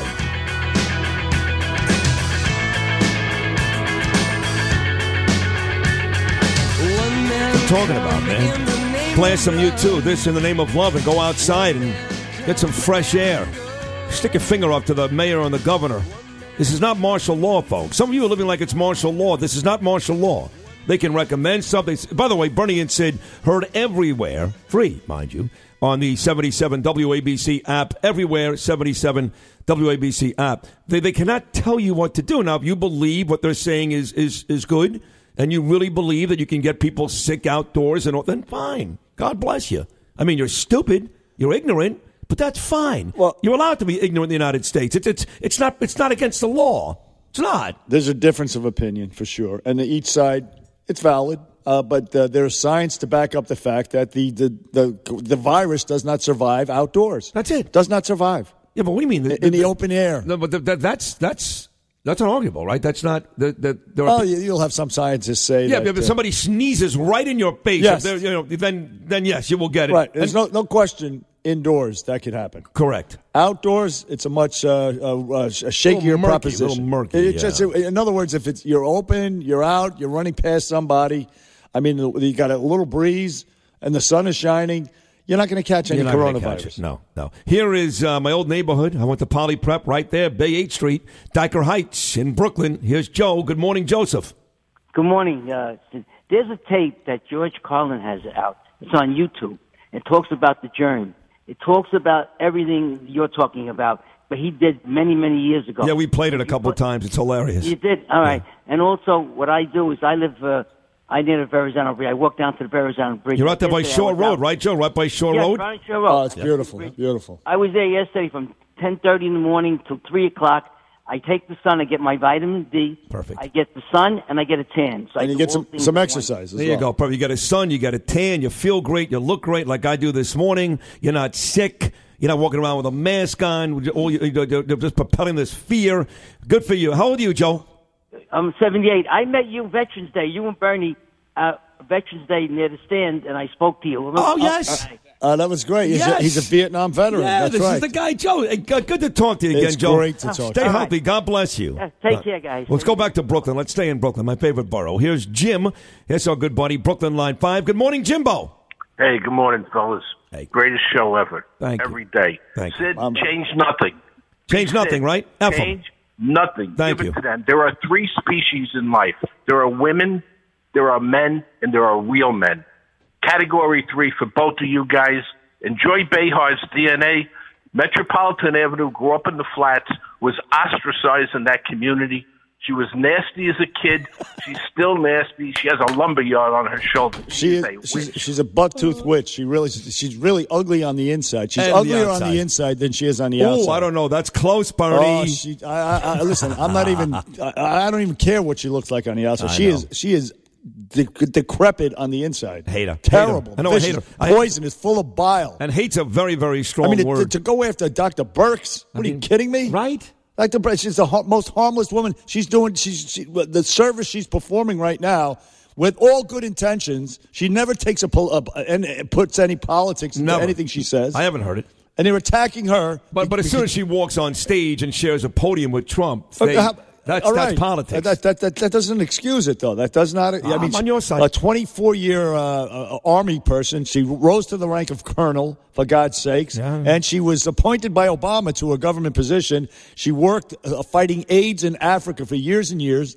And now just because she happens to be fighting a pandemic because and, and Trump is the president, yeah. you're going to take this lady down, Joy Behar? Well, she's not taking her down. Who cares? She, she tried. Well, who cares? God, I mean, everybody knows that Joy Behar is the most hateful person on television, maybe worse. In fact, she is worse than any M S N B C or C N N well, actor. How about that? Listen, uh, the, you got her and the other uh, son, the other magpie, Sonny Hostin. They're all piling on a woman who should be celebrated. Whoopi right Goldberg now. is no better. Whoopi Goldberg asked Hostin that question in very leading fashion. If you go back and listen, Whoopi basically fed it to her, right? Like she's bad, right? Like she, I, I, I didn't see it. Oh, so if you, well, we played it. You could hear it. You could hear Whoopi ask the question. It was very, very leading. Very leading. Let's go to uh, they Jerry. All, they all suck. They do. On Staten Island on line two. Good morning, Jerry. How are you, pal? Yes, good morning, Sid. How you doing? I uh, respectfully uh, have to disagree a little bit. What line? I mean, I kind of agree with you on your uh, discussion about walking uh, with your family Riverside. Guy should have minded his own business. But right. I'm dating a, a registered nurse out of Jersey, and uh, I know. You know, she uh, just the other night she works a night shift. She treated six patients, COVIDs. Uh, two of them. Uh, Well, one of the two, uh, one of the six actually, was a young uh, man who was playing soccer. He was only twenty-three years did, did old. Did he die? Obviously. Did he die, God forbid? Yeah, they had to send him to the mainland hospital yeah. because he had whiteout in the lungs. Did he die? And eventually he did die. He did yeah. die. He okay. had a, I mean, look, look, look, look, I'm not look. I'm not saying young people don't get sick, but I'm giving you a statistic. I'm giving you a statistic that Jerry. It doesn't matter how many patients your girlfriend sees. It is an actual statistic. Ninety-six percent of folks that die from this are old with pre-existing conditions. So this young man. So there, so there are four percent that are like the young man your girlfriend saw. But yeah. I, I can't shut down the country for four percent. I agree. I agree, hundred percent. I myself just run or ride a bike to, to take up the time lost here that we're shut in. Yeah. But it's the lunatic mayor and governor, and also the imbecile over in New Jersey, the governor. Oh, but, Phil Murphy. He's just I mean, as bad, yeah. I mean, the guy, he just usurps properties. So. I mean, look, the fact is, Jerry, thank you for your phone call. God bless you. Your girlfriend, God bless her. She's a hero. Thank thank her, please, from Bernie and I for all of her service. They're a lot closer to it. Like, we see stories every couple of weeks now of a medical person killing themselves. uh, God rest their souls, because they're a lot closer to it. So you have to understand, if you're a doctor or a nurse or work at these hospitals, it really does feel like the apocalypse. It does. I get it. That's where they are. That's what they see every single but day. The, the, but that's not that. That's not what society and, and, is. And look, that's subsiding as well. There was a doctor from uh, Saint Barnabas Hospital in the Bronx. He wrote a piece in the uh, New York Post yesterday about how, look, uh, we've been through hell. And it crest, it peaked, and it's uh, it's subsiding now. It's time to open up. That was a doctor from Saint Barnabas. And by the way, I've seen a, uh, a yeah. stat. You say ninety-six percent. I've seen a, I've seen a stat that shows it's higher. That really? It's only one point nine percent of the population wow. that, that are not elderly or with a pre-existing condition. Even better. That are fatally uh, uh, impacted by this uh, coronavirus. Only one point nine percent. Even better. And that's a, it's still a horrible number. Oh, I agree. But you can't shut down the society because, because the unintended consequences of doing shutting down the society could be or will be a lot worse than what the, whatever the coronavirus is going to do. No question. I was talking to a guy yesterday. He lived on sixty-fourth and Bay Parkway. I used to date a girl who lived on sixty-first and Bay Parkway. That, of course, would be the uh, the great uh, little place called Bensonhurst, Brooklyn. We're going to go there right now. Now, line six. Steve is in Bensonhurst, Brooklyn. Good morning, Stephen. Good morning, gentlemen. I just want to tell you guys, I told the screen, and when I listen to you guys every morning, it's just sitting like sitting on the stoop in the old neighborhood talking to my friends. So oh, I just thank you. To, That's a where, big, where are you? Where are you in Bensonhurst? I used to spend a lot of time on sixty-first and Bay Parkway. seventy-seventh Street and eighteenth Avenue. Nice, eighteenth Avenue. Look at you, Stevie. That's a big compliment. Thank you, Steve, to say something yeah, listen, like that. Listen, real quick, one thing. The greatest thing about listening to you guys is I never have to hear the words Deirdre, Wyatt, or rodeo again. Hey. Ah, oh, the poor eye, man. Hey, now. Yeah, we're going to find out he was the first person to die from this, I guarantee you. Shut up, you moron. It's very popular. It was December in Texas. Talk, it's not crazy. You talk about somebody who is susceptible, who well, is at high problems, risk, right? Uh, uh, elderly and uh, you respiratory know, issues, lugging, lugging around an oxygen tank. Right. I mean, God bless them, rest in peace, but uh, who knows? I mean, may- maybe some, you know, some Chinese uh, tourist was in, in Texas early in the, because it, it broke out in maybe in November in right. Wuhan. No, he could, he could, it could actually be the case. One more call here quickly, line two, Mary. She's in Garden City this morning, another lovely place. Good morning, Mary. Hey, guys, love you, love your show. Thank you, we love you. Listen, as a nurse, I have to make a comment here, and Bernie, you know, I love you to death, but I don't trust this Doctor Burke. What, why not? You know, this whole thing about the wearing of the mask is, is just, it's just insane. And, you know, my two boys, God love them. One was supposed to graduate from Chaminade. The other one from uh, college. Their graduations are a mess now. And, and right. you know, I know there's a lot of suffering, but this is really sad. What they're doing is they're impacting our quality of life. These people are losing their jobs, losing their businesses. Something has got to stop. Yeah, no, we agree. Look, we, Doctor Birx and Doctor Fauci, may uh, they were the ones who made the recommendations late in the game, by the way. But they're the ones who suggested that all these uh, sh- uh, draconian shutdowns. Well, that's why she says uh, that's why she's upset with you, because you like Doctor Birx, because she feels like Doctor Birx has infringed on her son, her life. That right. She's out well, there uh, yeah, screaming but, every day the sky is going to fall. And, and, but uh, based on the uh, uh, projections, the modeling that she was reading, that's what she was uh, uh, basing her advice on, her recommendations on the modeling, which was faulty. Now we now know it was faulty. They didn't know back then it was faulty. And so that's why they took these actions. Maybe so they should have thought about it a little more, perhaps. But and again, it was the governors as well. The governors took these actions. No, you know, right. The president uh, put out guidelines. The the White House task force put out guidelines, but the governors no, no, but, are the but, ones who shut down but, the states. But we are critical of the governors all the time. We bash Cuomo. We bash Phil Murphy. This but, lady's saying to you, if you're going to bash all of them, why are you defending no, Doctor Burks? I'll tell you, because they, they're slamming her on the basis of her association with the president. Not uh, Look, the woman has done... one hundred percent. She's done uh, incredible work. Her career was dedicated to public service, rose to the rank of colonel, again, was fighting AIDS in Africa for years. She's a, a brilliant doctor. And she thought she was doing whatever. She thought she was doing the right thing, but they're not hitting her on that. They're hitting her just because she happens to share the stage with President Trump no doubt. While we're fighting this pandemic. Meany's got this uh, beard now. He's he's uh, the, the producer of the board op. He's a very integral part of this program. He's like Ringo Starr. He's the fourth Beatle. It's a very sloppy-looking beard. That's what I think. And it, you know, it's getting hotter outside, and it looks uncomfortable and itchy. It does. And, it looks uh, right. It looks like. You, you belong in Alabama, oh, man. Either that or... Or, or, or Brooklyn. Or, right, Jersey City. Where I live. With a couple of blueprints on how you're going to knock down the next building. Oh, God. Which, you know, yeah, yeah, no, not you, all Muslims it, it, are mostly good. They're listen, mostly good. You, you do. It does resemble uh, a little bit. Yes, it does. You could be, uh, you know, Matthew Taliban, right. Matt, Matt, Matty Taliban, or James Harden if you want to be a, an N B A star. You're absolutely right. It doesn't itch, um, but but girls is. Can't like that. It's got to itch no. them. Honestly, you and you know, it, it's not in the, the beard part. Is I'm fine. It's not itching or anything. The mustache, I'm it, eating now. The food it, gets in it. No, it, not only does it get in it, but when I go to like bite, you know, the the hair hanging over my lip gets, right. you know. Right. I'm like it's pulling on my lip. No, I know. I actually found a Cheerio in your mustache from like six days ago. I mean, it's it's stuff like that. Uh, he calls it a tickler. Uh, yeah. tickling, tickling thighs. Uh, but, no, but, but look, it's You're also bacteria live, lives yes, in that's your true Very too. True, but yeah. as I said a couple weeks ago, I'm not going to shave and open up my you know pores and whatnot to anything else. Well, why not? There. I don't want to. I don't want to get sick or make anybody else. Oh sick. My God! No, no, no, another just crazy. See the craziness? And he's a smart kid. I love Matt to death, but he's not going to shave. He's going to allow all this bacteria and disease to live on his face. So he's not going to shave because he's afraid his pores may get hit by some but, healthy sunshine. No, that, that that sunshine I'm fine with. I'll go outside well, and do that. But the point I'm making, I've also, if you're going to say like it's full of bacteria, it's been full of bacteria for weeks now, and nothing's happened. Nobody's gotten sick, or I haven't gotten sick. Well, so. You're just making my point for me. Thank you. Because young people like you, and you're not in there great you go. Shape. That's you're, fine. Yeah, absolutely. You're not going to get sick. Thank you're you. Right. Plus, if you get into a fight with one of the vagrants downstairs, they have something to grab. They grab your beard and just Burton, throw you around like you a laugh. You're, you laugh. You're absolutely right. Because when it comes down to you're in a fight, you're going to grab for whatever you want. You can't trust these uh, you know bastards. That's down why you got to be bald and smooth shave like Sidney and myself. That's right. I That's got, right. All right. Plus, we look great. Here is uh, Audie East Meadow, line five. Before we get to the next hour, Audie, good morning.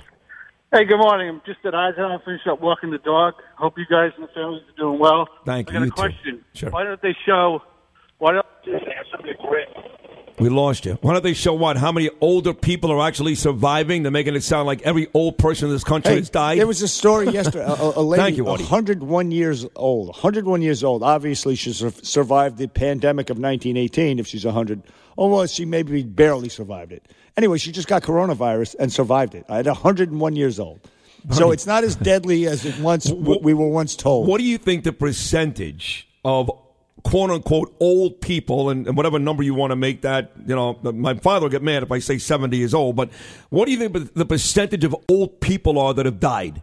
one percent? zero point five percent? Yeah. I don't know. I don't, really, I don't you, even know. You would think that every old person in this country, I don't know how anybody's in business in South Florida. No, there was another. another shut down Delray Beach. They're all old people. There, there was another uh, week or two ago about a hundred-year-old uh, man who survived the first pandemic in nineteen eighteen, his, uh, for him anyway, the first pandemic, and survived this one as well. Of course. Of course. So, look, it's just it's just not as deadly. It is infectious, but it's not as deadly. And the good news is that it is very infectious because more people have it. The denominator is, is a lot bigger, and that means the fatality rate is a lot lower. It's closer to what the flu is.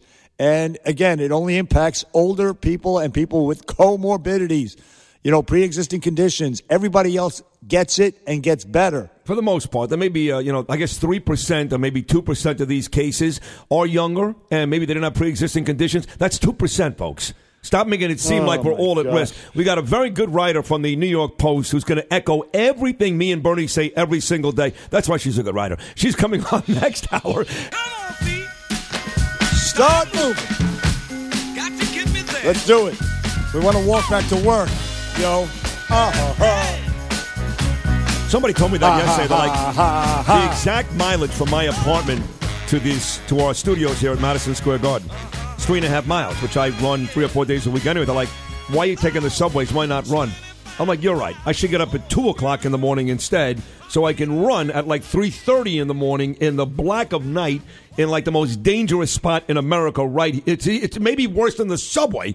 They're actually recommending I run well, to work every day. You, you could do. Me? You could do that. I don't want to sit there and sweat and all that. That's gross. Come on. That's not a bad suggestion. Uh, I got to shower and go to sleep with shower. You go home when you shower when you go home later on. You're gonna. You're not gonna be mad if I sit here all hey, sweaty, stinking. Spe- speaking of which, you know a lot of people staying home now. They're like, ah, I don't have to shower. They're, they're showering like every other day. Oh God, no! I you, shower you, more. You no, I'm, you work. You're still working. I'm talking about people at home in their sweatpants who are just, you know, they don't shower? Just blowing it. I'm sure of it. I'm sure of it. They're just like blowing oh. it off. They're going to have to, it's going to, you know, the, the normal is going to come back, folks. Well, you see, in the meantime, though, yeah, they're, they're not shaving, they're not showering. I know, I see guys look terrible. But, like, my wife, for example, she's home, hasn't left the house, God, since March fifth, but she works out. She's got the Peloton bike, so she showers a couple of times a day. She would anyway. She would, you know, she does her hair. She looks she looks great. I mean, she, you know, because you really should wake up every single morning as if you do have something to do. Keep a, a regimen. Right. A so schedule. That when it comes back, you know, you're you're kind of more in the swing of things than, you know, you're sleeping till noon now. And, and like Bernie said, you're not shaving, you stink, you look like hell.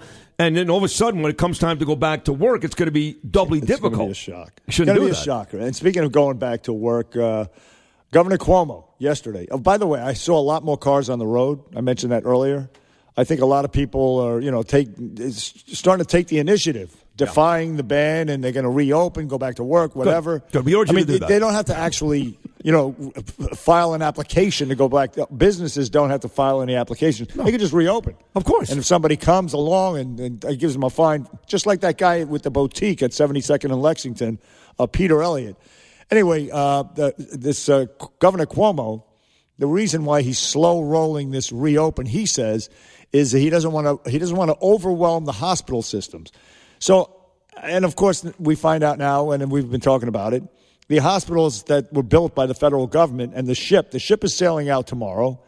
The uh, Javits Center, the hospitals on Long Island, the hospitals on, in Westchester County that they built, they're closing them up. They're going to leave. Why don't you reopen before the hospitals left? Makes it, the most sense I've heard, it, yeah. It, it, it, so, I mean, I, I don't know what this guy's doing. Is it, is it the attention or, or what is it?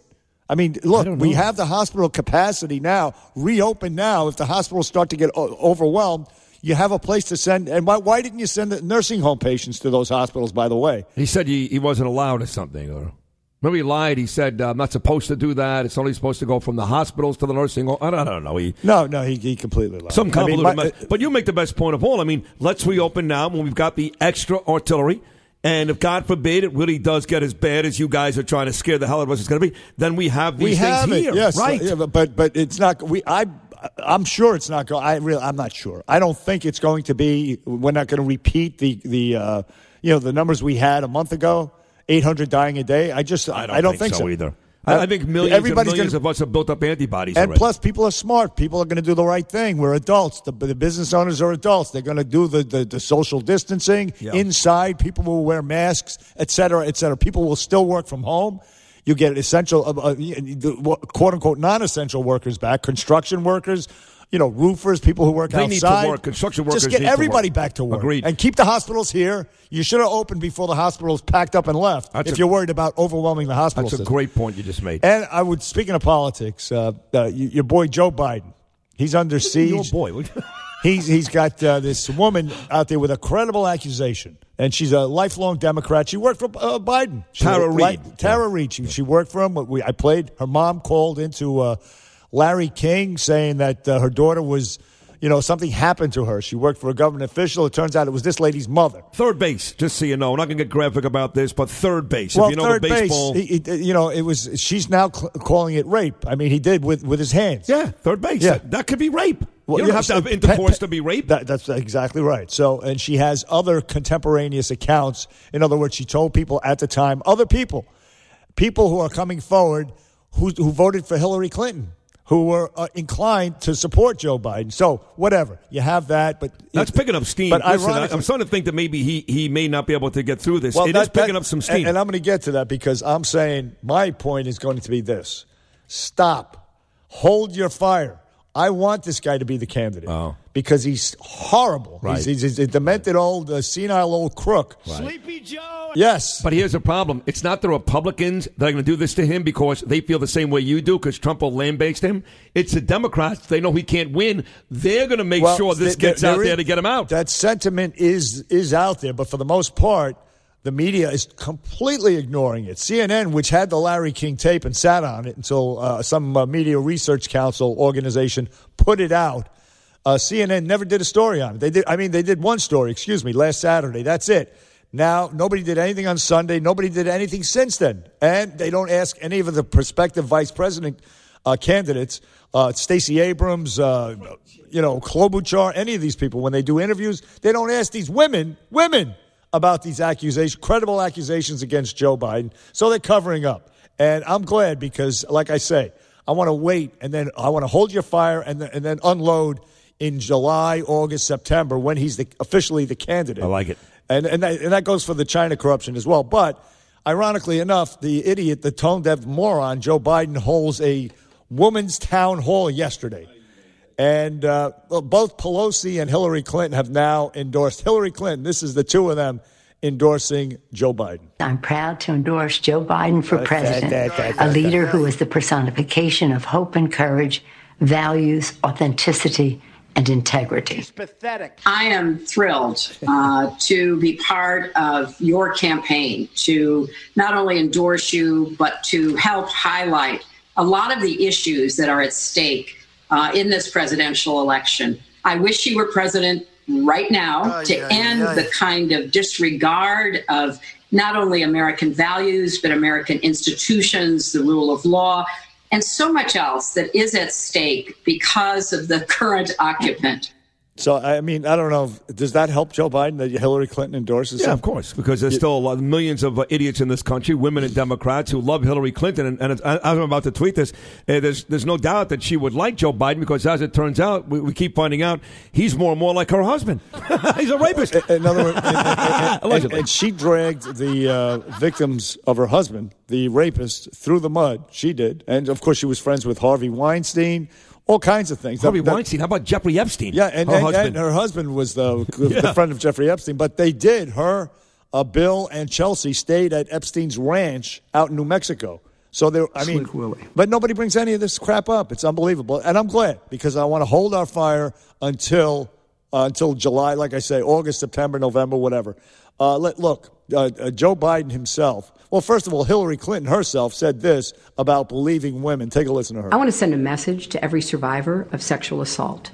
Don't let anyone silence your voice. You have a right to be heard, and you have a right to be believed. We're with you. Yeah, unless you're supporting, uh, unless you're accusing a Democrat. And then Joe Biden himself, he's got a history of uh, just grabbing women uh, all over the place, smelling their hair, all kinds of crap. Listen to him. Uh, I want to talk. Two years ago, listen. Talk about gestures of support and encouragement that I've made to women and some men that have made them uncomfortable. I hug people. I, I grab men and women by the shoulders and say, you can do this. But I will be more mindful and respectful of people's personal space. And that's a good thing. I work my whole life to empower women. So he's got a history. He's very touchy, very, very, uh, very pervy. Creepy. Creepy, creepy with little girls, too, and right on camera. Look, there you go. There's the uh, tape. There's the, when she was giving her endorsement. Look at him. He's falling asleep there while she's giving him the endorsement. You see him? He's t- yeah. he's, he's nodding off. He also looks angry. He does. He's like, look he looks angry and tired. He, he's just and- not into it. So that's why I want I want Republicans, hold your fire. Stop hammering Joe Biden on this uh, Tara Reid accusation until a few months from now, until oh he's God. the actual candidate, because otherwise you're going to get somebody like uh, you know Andrew Cuomo, who might have a half a chance. Well, he can fight back at least, yeah. He's got that. And he's got his senses. one eight hundred eight four eight someone W A B C, one eight hundred eight four eight nine two two zero. He's got a lot of baggage, but yeah, still, right. He's not demented. Right. He he knows who he is. Right. He knows his own no, name. He's not walking into walls. We got two great guests coming up in your phone calls. Keep it right here. I want you to listen to me. I'm going to say this again. I did not have sexual relations with that woman. This is uh, Lizzo. Juice, right? Kind of like this song. Oh, this is uh, dedicated to Jill Vitale. Yeah, she likes it. Another song she basically stole from Bruno Mars, but she's good. I mean, she's she's fat, though, but she's good. Anyway, eight twenty-five on your Wednesday morning. Two great guests about to come your way. It's Juice, right? Is that the name of it? Juice or Juice? I, I Juice! Okay, thank you, thank you. Juice, not Juice. Not Jews. Not Jews. Not the people that Bill de Blasio hates. Yes, who's, who's warning. I'm warning you, Jews, I'm one more time. You. Yeah. Uh, let's go to uh, Jim in New York. He's on line five. Good morning, Jim. Hello. Yes, sir. Hi, Hi Jim. Jim. How are you, pal? Guys, you guys are awesome. I love you guys. Here um, comes the big but, though. But.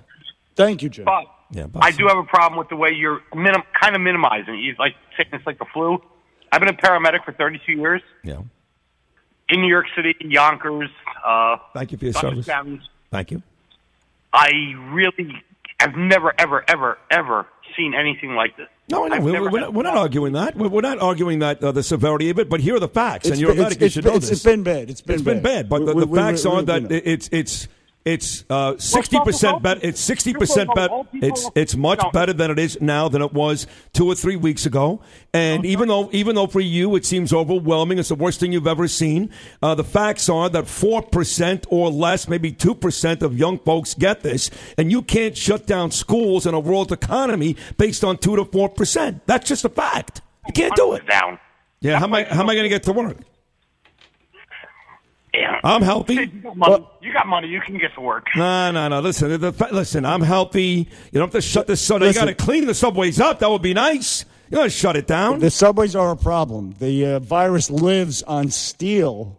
Forty-eight hours. I don't touch say. anything up there. What are you talking about? Okay, no, I'm just saying. There's only four it, people it, in a car. What do you got to hold the pole but, for? But, but it is a problem. It's a concern. You can't shut them down because then, then how are the health professionals Correct. going to get to work and everybody else? So the city, Bill de Blasio, and with help from Cuomo, need to clean it up. Kick these uh, scumbag homeless people out of there. Clean the damn trains. But don't tell me you got to shut them down. People have to get to work, whether I have money or not. By the way, that, that, that you know, I live paycheck to paycheck. I don't make millions and millions of dollars like Imus.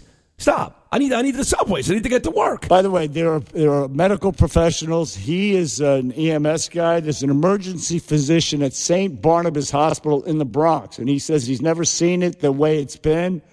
Uh, but he says it's peaked. He wrote a, a piece in the New York Post yesterday.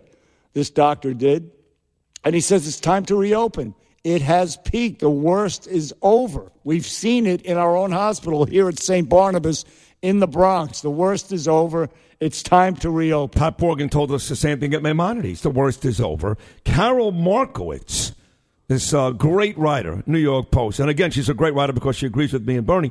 Uh, she just tweeted, I'm going to be on the Bernie and Sid in the Morning Show right here on W A B C. Nice tweet from Carol Markowitz. She's she, coming up next. She's a Brooklyn mom. She's stuck at home, and uh, she wants to get the hell out. She wants to get back to work. As as, to, as does most rational-minded, unlazy people. Artie is on Staten Island on line one. Good morning, Arthur. Good morning. How you guys doing? You guys are fantastic. Thank I, you, Artie. I just got a question. I understand opening up the uh, restaurants and all. Why can't they just put a disclaimer on the front? And to at your own risk. Listen, that's it. That's exactly right. We're, put, ad- put, we're adults. It's a free country. Right. Put the tables four or five tables apart. Cut the capacity uh, by two-thirds or a half. Make sure you have lines. If you have to walk up to some type of uh, counter and order it, that point out you're at least six feet apart and enter at your own risk. And, and there, will, there will be some risk. There is risk when you get in your car and you drive. There is risk when you get in the subway and go to a restaurant uh, in Manhattan at night. You might get mugged. You might get murdered. There's risks. There are risks. You can catch tuberculosis on the subways on any given day from some immigrant, perhaps. Who knows? Who knows? There are risks. I mean, if you, uh, how many people die of cancer every year? People smoke. There are risks involved in everything. Of course, and there are going to be risks in, in, in reopening, but we have to take those risks. We can't shut down because, the, the, again, uh, at the risk of sounding trite, the cure is worse than the disease. You go out for dinner, you have a drink or two. Now you're below point eight, so you're not you're not uh, above legal limit where you can get arrested. But there's a risk involved there. You can still kill somebody. And how many millions you, you, of people have a drink or two on a Saturday night? They're not above the legal drunk limit getting their cars. Or, or how many people do that with uh, just co- with a cup of coffee in the uh, little cup holder on the side? Yeah. I mean, it doesn't need alcohol. It, it, right. Accidents happen all the time. People text it. Whatever. I'm just saying there are risks involved in everything you do. There will be risks in reopening, but we have to take them. Agreed. And we have to take all the precautions we can and yet suffer some of the downside as well. That's how it works. Jimmy Meatballs on Staten Island. We love this guy. Line five. Good morning, Jimmy. Say good morning, Bernie. I, I hope everybody's doing all right. Uh, Bernie, you got a little sore throat, a little honey with lemon, don't we? Uh, tea with honey and lemon. Listen, what I'm... excuse my mouth, pissed off about, and I don't mean to do this, but the guy that just called you, in the end, it's about money. Well, you got money, you could get to work. What does he know what you got or what you don't have or how far you've come and the, and the leaps and hurdles and bounds that you went over? It's not about money. It's about greed and power. And Cuomo, that imbecile, useless, what does he want? They love you the know, power. Newsom loves you, the you, power. You know what I and, call uh, Governor Cuomo? Il Duce. Oh, I like that. Il Duce. Right. Instead you know, of Il Duque from the Yankees? Well, no, no. Instead of uh, Il Duce, Mussolini, the dictator. It's both. Call I him like it. Il Duce. Well, thank you, Jimmy. You're right about that. Il Duce for now on. That's how we're going to refer to as Governor Cuomo.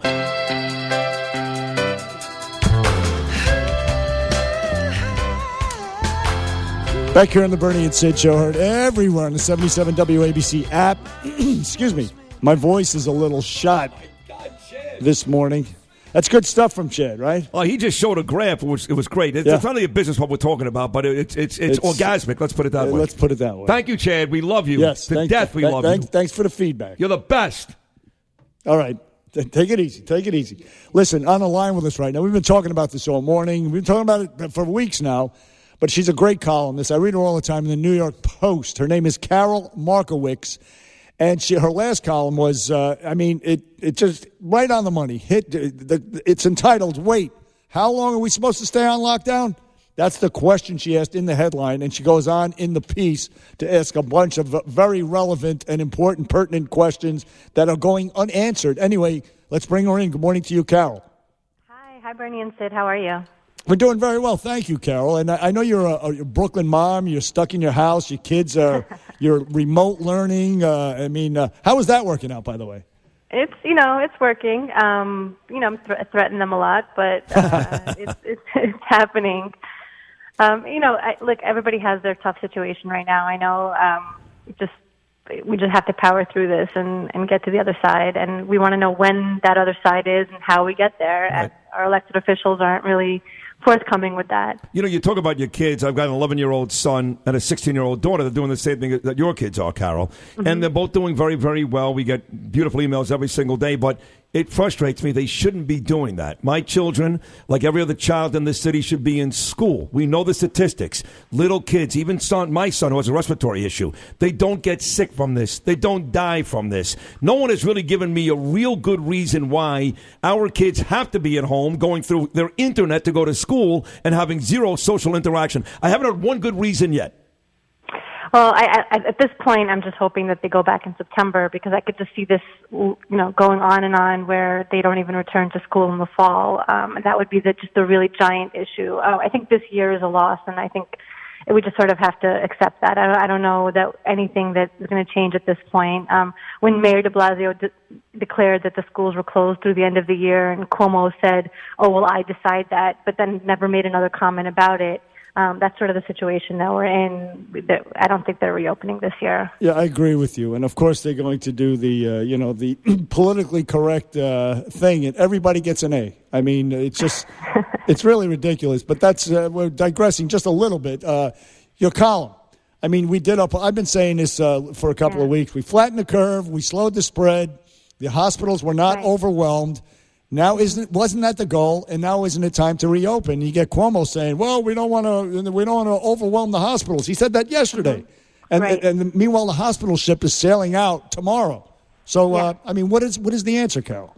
Yeah, you know, I mean, one thing is I don't understand why why we're waiting until May fifteenth to open areas of the state that were not affected by this. There's small towns all over New York State that didn't have any cases, and we're just holding them hostage, and for what?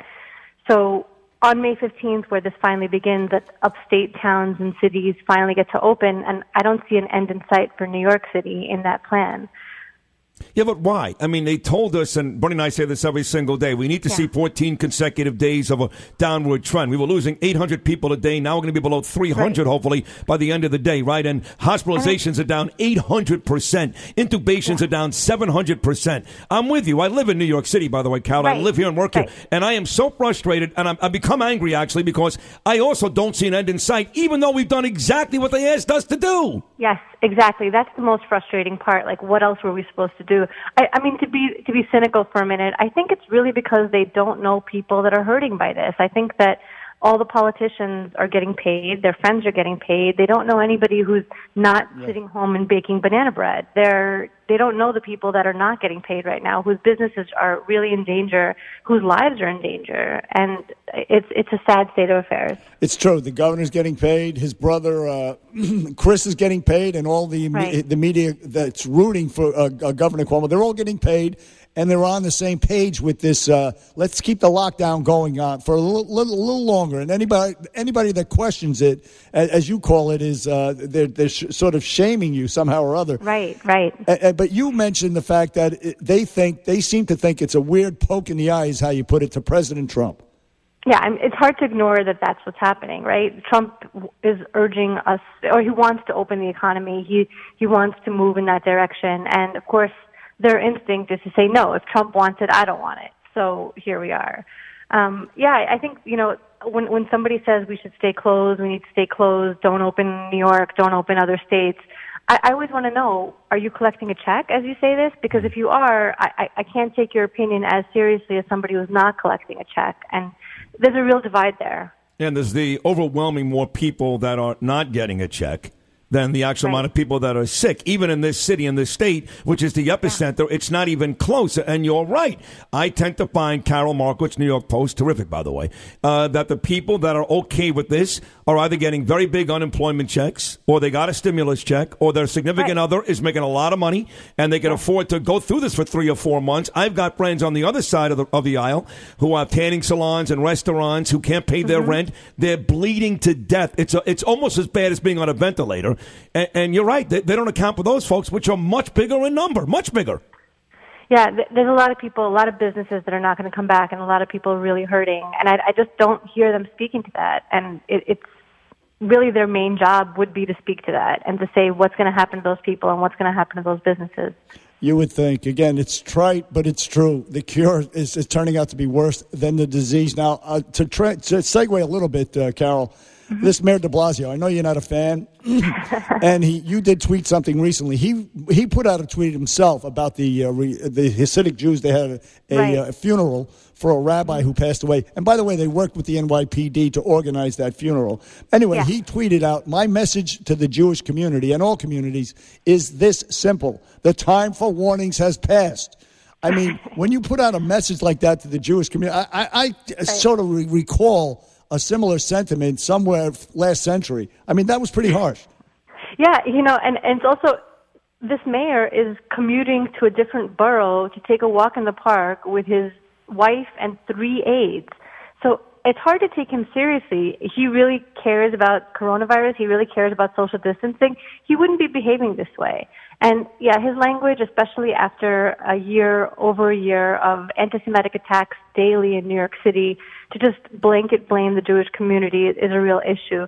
Yesterday, when the when the planes flew over New York City and it was so beautiful, um, all these people stopped in the street to watch, and they were all not socially distancing either. And where's the complaint against them? It, but no, the Jewish community is the one he targeted. And let's be real here, the Jews that he is talking about, the Hasidic Jews of Williamsburg, they're not on Twitter. They're not listening to the mayor on Twitter. They don't use the Internet. I mean, hello. Right, right, exactly right. No, listen, he is... Uh... He's the worst mayor ever. He might, might be the most hated man in America. I got to tell you. Be, beside, he's maybe, up there. Oh, yeah, he's, he, he's up there. He unites us. Jim he Dolan really and uh, Fred. We have like three of the most hated people in the world here in New York City. We do. Hey, listen, you were you're a really great writer. We really Thank uh, appreciate. So Thank, Thank you for you. coming on. You be careful, and the kids be well, and come back Thank again. You okay. For having me. All right, you. You're terrific. Thank you, Carol from uh, Markowitz from uh, the New York Post. Grab a couple of calls before we get out of here. B is in Brooklyn on line five. Uh, good morning, B. How are you, sweetheart? Oh, oh, good morning, guys. Listen, I've been listening to you guys since Imus. And I remember when, when Imus used to yell at Bernie, what do you got today? Are you working? Anyway, and then he fired Sid. Uh, three times. Three, three times, by yeah. the way, sweetheart. Wait a minute. I was there. Yeah. And at this moment... Imus would be very proud of both of you. Oh, thank you, That's B. very sweet. We love I, you. Thank wait you. Wait a minute. I can't get over how, well, Bernie I always followed because I love Bernie. Well, thank you. But, but wait a minute. Yeah. Sid, I can't get over how much you know in sports. I can't get over how much you know about family. I can't get over how much you know, and Imus would be very impressed. Uh, Pete, yes. thank you. No, no, it is. Oh, my well, God. Could you give me a listen, cigarette, Jen? The bar was low, let's face it. So whatever comes out. It was very, very impressive. Well, I, I just you, be very sweet. Thank very you for sweet. That. Thank you. Hey, let us go to our good. How do you, how do you take another phone call after that? We well, got to go well, home. Danny, right, see you tomorrow, folks. Our good buddy Danny is in Long Island. Very smart. Well, we caller. love Danny. We love yes, Danny. Yes. Good morning, Danny. I just want to go over to B's house and have some chicken soup and some lockers. Just, you know you're getting fed if you show up over there. No doubt. Hey, listen, Dave, before we talk about this depressing stuff, I watched uh, Ollie Frazier one the other day with my son. Sat oh, I saw that. Sat no, no, down, no, yeah. how, sat him down in front of the television. Had you ever seen that before? Uh, no, no, I know the result, but I had never seen it. So I, I, I sat sat him down, all sixteen years old. First thing he asked me was, there's something wrong with the picture. It was so horrible. But the funny thing was, Burt Lancaster did the play-by-play. He was absolutely brutal. I, don't, I said, He said, who was that guy? I said, he's an actor. He goes, that would be like George Clooney announcing the Super Bowl. I go, yeah. He's right. Was, did he really? Yeah, no, he did. Burt, Burt Lancaster did the fight, and Frank Sinatra, I think, sat first row. And I think at one point, I could be wrong, I could be wrong, Burt actually called Frank in there to, to like, go over some of the fight, I, I think. But either way, back then, yes, the the, the, the entertainers got involved with the fights. It was a great fight. But anyway, you know, I, I, as far as the E M T calls, I appreciate all of these people. My son is in the emergency room. These doctors, they're working around the clock. What they have to understand is that we do not fight wars based on the judgment of the foot soldier. Doctor Fauci, including Doctor Fauci, he doesn't get to decide when the economy needs to open because that's not his area. Doctor Fauci will be happy if we all lived in the basement eating Spam for the next six months, and then there's no more corona, but there's no more country. So at some point, there has to, because that's his role. He and the doctor's role is to save lives, but they're so close and so intense on what they're doing that they don't see the big picture. It's not their job to see the big picture. They're just trying to keep people breathing. So these people, it, it's time to open. I took a five-mile hike in the Massapequa Preserve yesterday. People are out fishing, walking, running, biking with their kids. Very few masks, and you would have been happy. and, and yeah. It's just, it's time. It, we all we can all feel it now. We were told, and A G Barr is all over this, that we were willing to accept massive infringements on our rights for a temporary medical reason. That time has long passed. The curve has crashed through the basement. Mario just wants to get up there every day. I always say Mario. Andrew just wants to get up there every day and pontificate. And as, and when he stops having the pontifications, then everyone's going to say that then the crisis must be over. So it's self-fulfilling prophecy. You know, listen, you, you've said that, uh, Danny, we, we, you echoed what we've been saying the past couple of weeks. Of course, you're absolutely right. And he loves the attention, and he's slow-rolling this reopening, and it's hurting a lot of people, and he doesn't seem to care. Uh, and, and of course, it's, uh, you know, it's uh, for, for his brother Chris, uh, you know, it's okay for him to go out and do whatever the hell he wants to do. But everyone else has to stay home.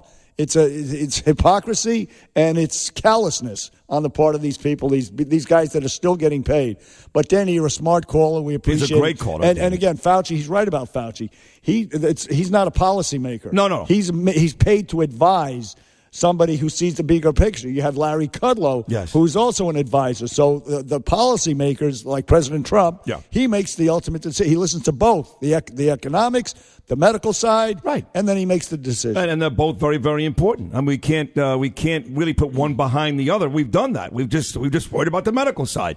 Uh, the truth is, you need to worry about both and make provisions and, to and, make sure and, both get better. And speaking of the medical side, they're, uh, the, the the people are hurting. I mean, they closed the, no elective surgeries. A lot of people for for they they they. They didn't go to get biopsies. They didn't get breast cancer treatments. Uh, you know, luckily I talked about my own little uh, basal uh, skin cancer cell that I had on my forehead.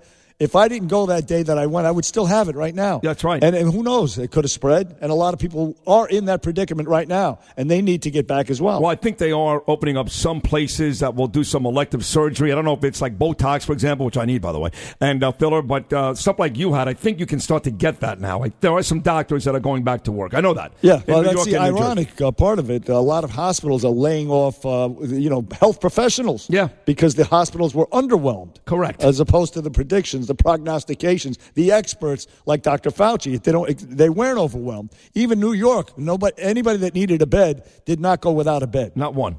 Not one. Nope. All righty, folks. Welcome back, hour number four, the Bunny and Sid in the Morning Show. Been a great show. You guys have been great, and we'll let you guys uh, call us some more. one eight hundred eight four eight W A B C, one eight hundred eight four eight nine two two two. But first, we got a great guest. He really is a tremendous guest.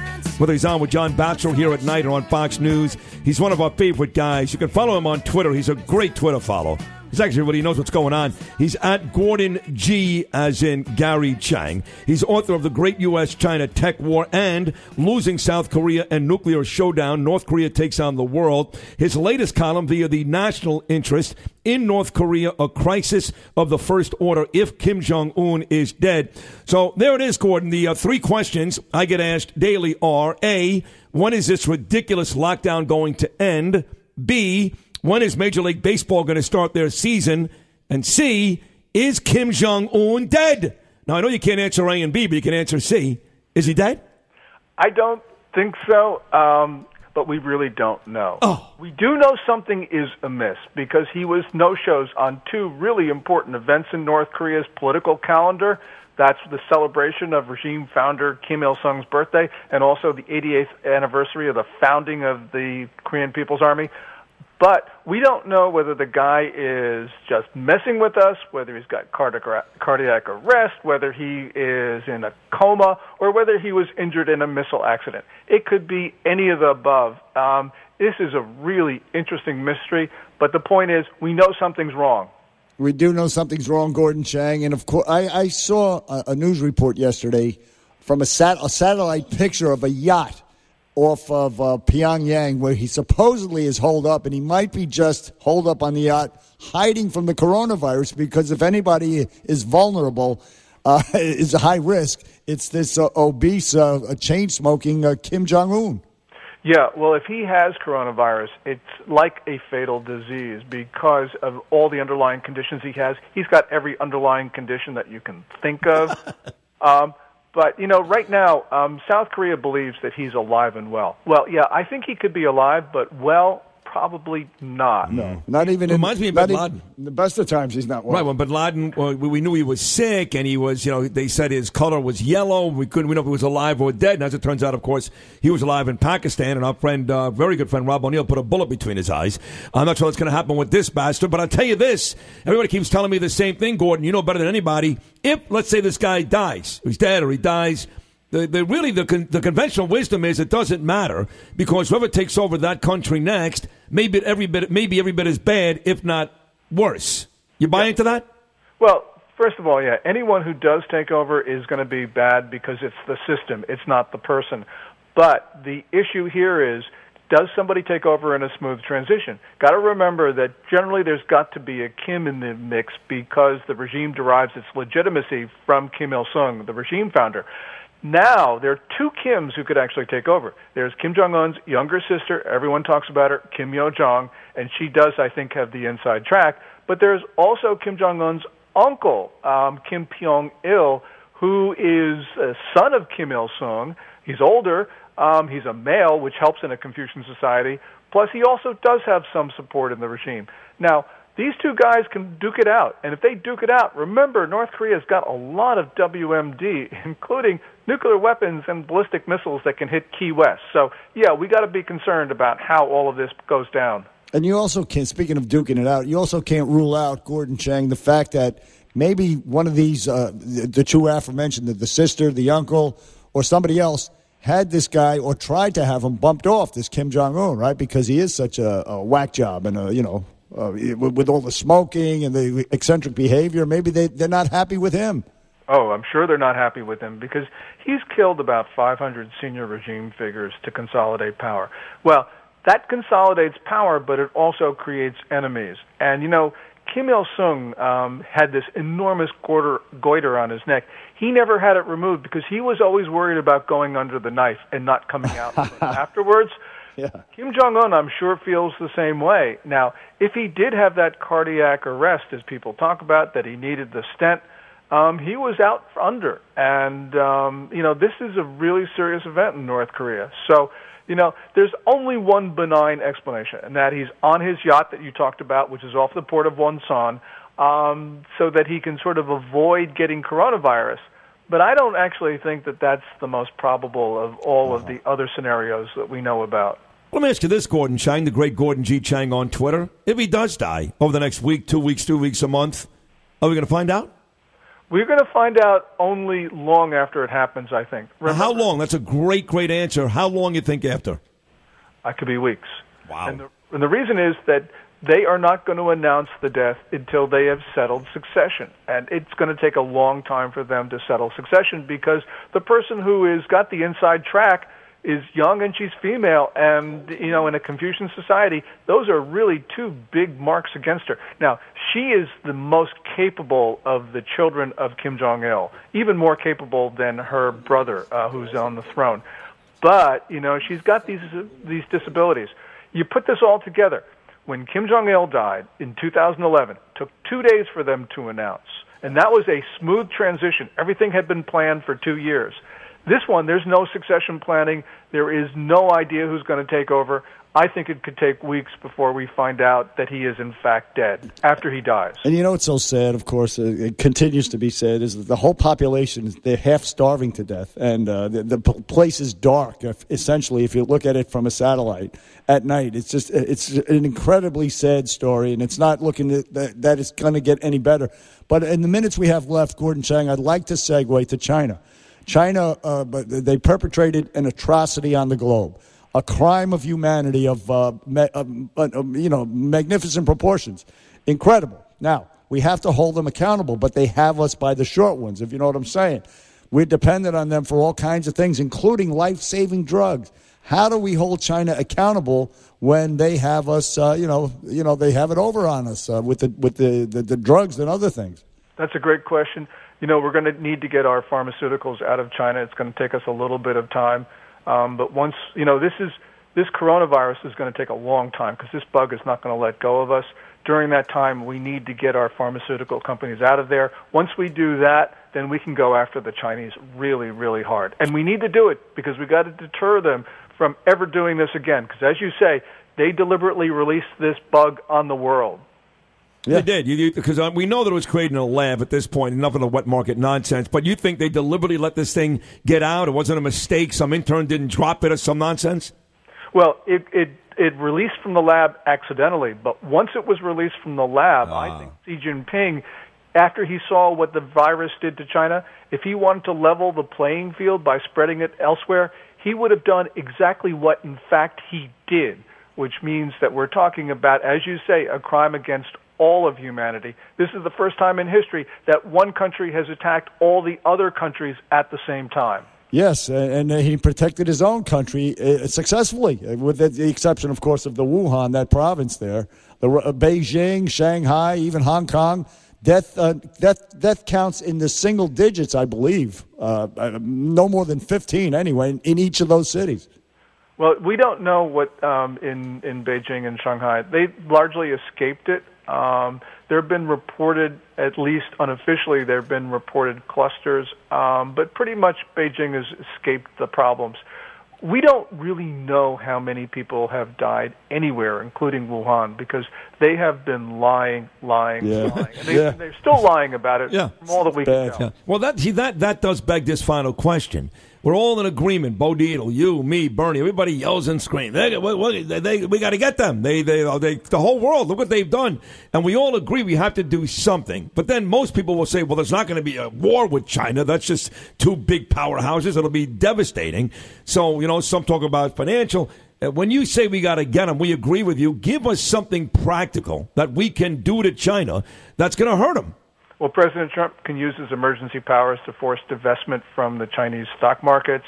We can get our factories out of China. Um, we can allow these lawsuits to proceed against China. And with our friends and allies around the world, we should be seizing Chinese assets, including China's stock of treasury obligations. And what about not what about not repaying all the money they lent us? Screw them. That's right. Seizing the treasury obligations, um, more than a trillion dollars. We should do that with our friends, though, so Beijing can't blame the U S It, it needs to be not just China versus the U S, it needs to be China versus the world. And even though it might be hard to get some of these other countries to seize Chinese assets, everything is changing so fast, Bernie and Sid, that what is not possible today will be inevitable tomorrow. Hopefully, hopefully, though, we we got to tread lightly because like we don't want them invading uh, Taiwan. No. We, uh, we, who we, we have a pact with. True. If they invade right. Taiwan, we have to go to war. I mean, we just don't want war. We don't want war. But uh, uh, Gordon Chang, we're out of time. You are brilliant. At Gordon G. Chang, uh, check out Gordon Chang. Gordon, thank you very much.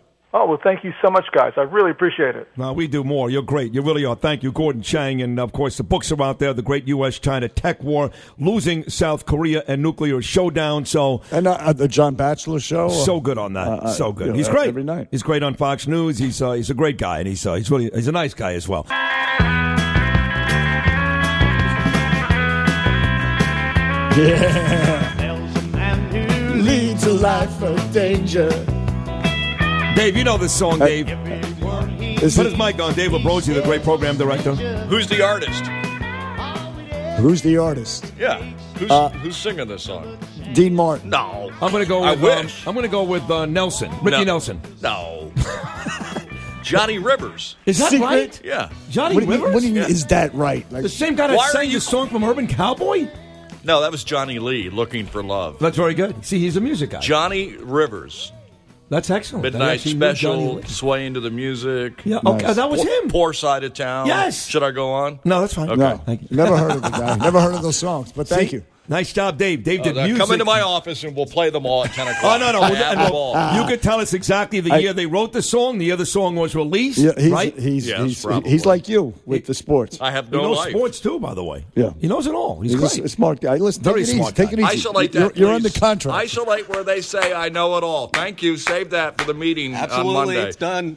Yeah. You know, we're good to go. You're unbelievable. We got, I'm a, under, we got a nice contract. I'm under contract. Yeah, he, like, he knows everything. Of all people. Hey, he looks like he looked like you he lost weight, people. Too. No, you tell me the other day Ted Lopez looks like a model. I didn't say a model. I never said he looked like a model. What, are you kidding me? You did? I don't talk uh, that that type of... Uh, you don't do I, that. I don't talk, right. He looks like a model. Well, you you actually say very nice things to me. I mean, all I, I say nice do. things. I say nice things about Chad, about all hands on deck. That's all true. Right, but that, that's it. You draw the line right there, right? You'll never talk yeah, about his physical attributes. You, you, you, you go over. You, oh, yeah, you, that, that, you that, lay it on thick. Oh, you, you lay it on very, very thick. You know, Bernie's right. I don't need to do that anymore. We are under contract. Just take it easy. Everything's fine. We can talk to the bosses like, uh, you know, regular guys. Listen, there was this, uh, uh, you know, I get the Wall Street Journal. See this?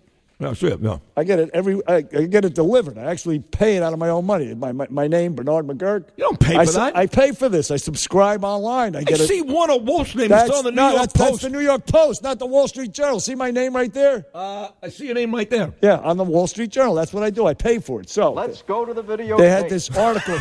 They had this article yesterday about these unemployment benefits, and according to the labor statistics.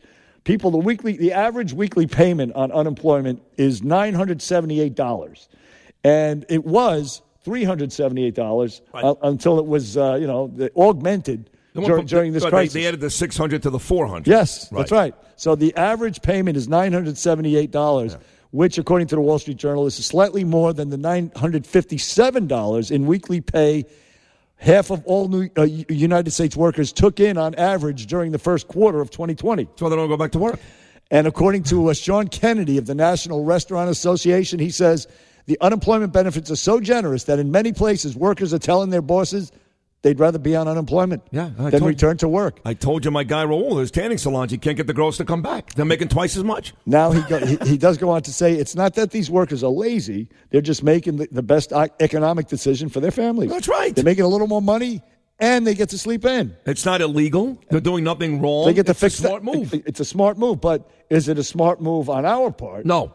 No. To pay out no. so much, no. to disincentivize well, it people is right now, well, from going to work. Well, we don't, well, and I don't want to sound like a callous uh, S O B yeah. as I sit here in these cushy W A B C radio studios with my fat paycheck and talk about some guy making nine hundred fifty-seven dollars a week. Right. No, but still, yeah. I mean, generally speaking, uh, you don't want to pay people not to work. Well, but we do a very good job in this country of motivating people not to work. All these programs we, we've done for years, including...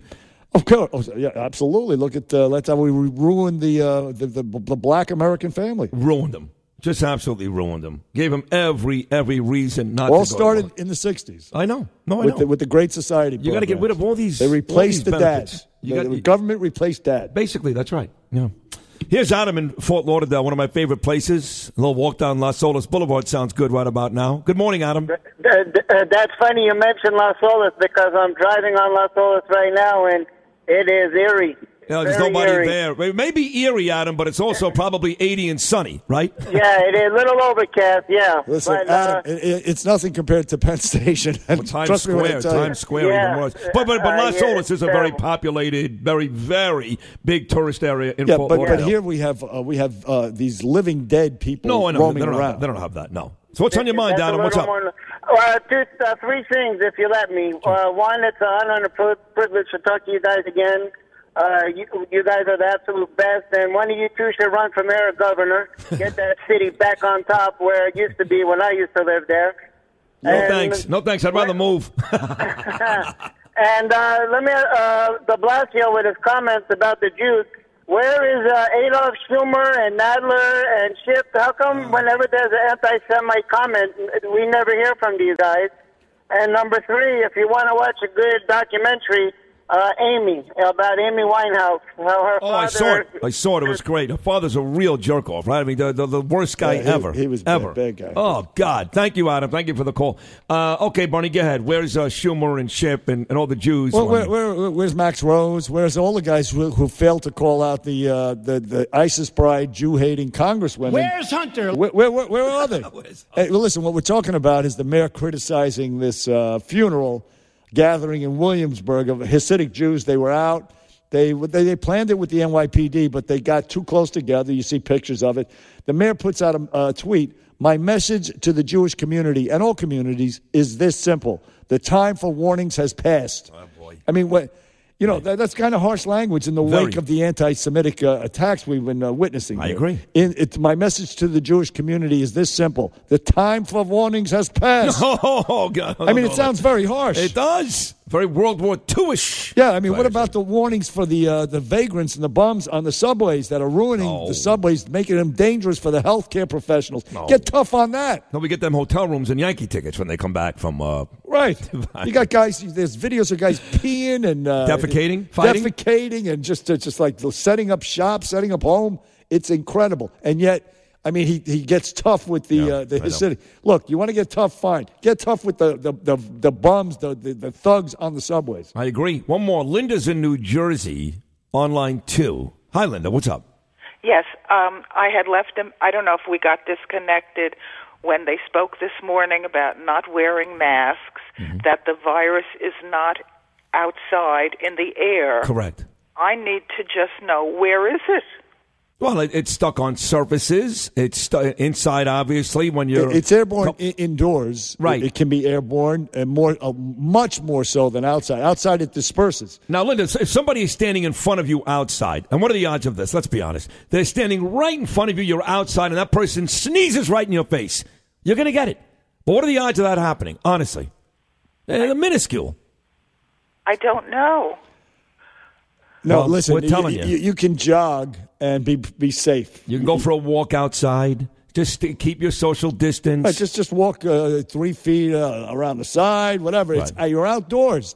It is, it's, it's wide open. There's usually a breeze or whatever it is. You're fine. Now, why are you asking? Are you asking because you, you don't want to wear the mask, but you want to make sure it's okay? Why are you asking us?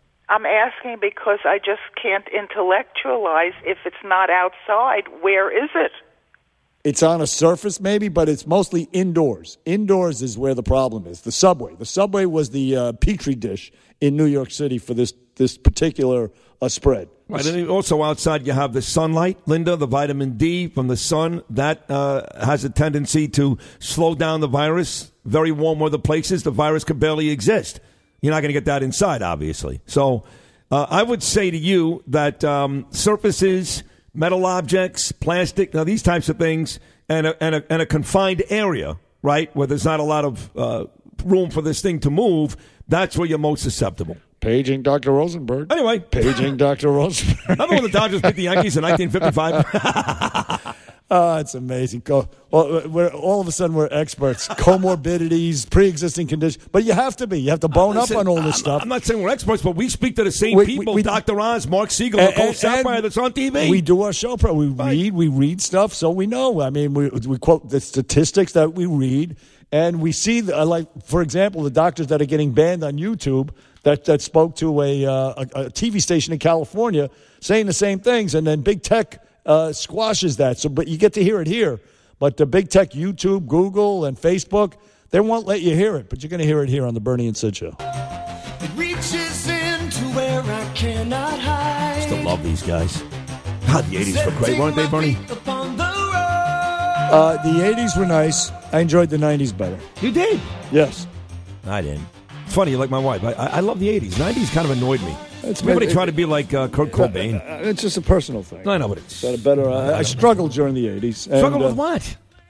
Drugs? I put myself through college and... Oh, I, you mean... Oh, I got it. Financially, okay. All these things. So you enjoyed the nineties in, for you. I was in a much better place in the ah, nineties, and I, I enjoyed the music as well. You did? Yeah, the, the, the, the eighties with the big jackets, the shoulder pads, and you didn't the, like the, that the ladies' stuff. Big hair.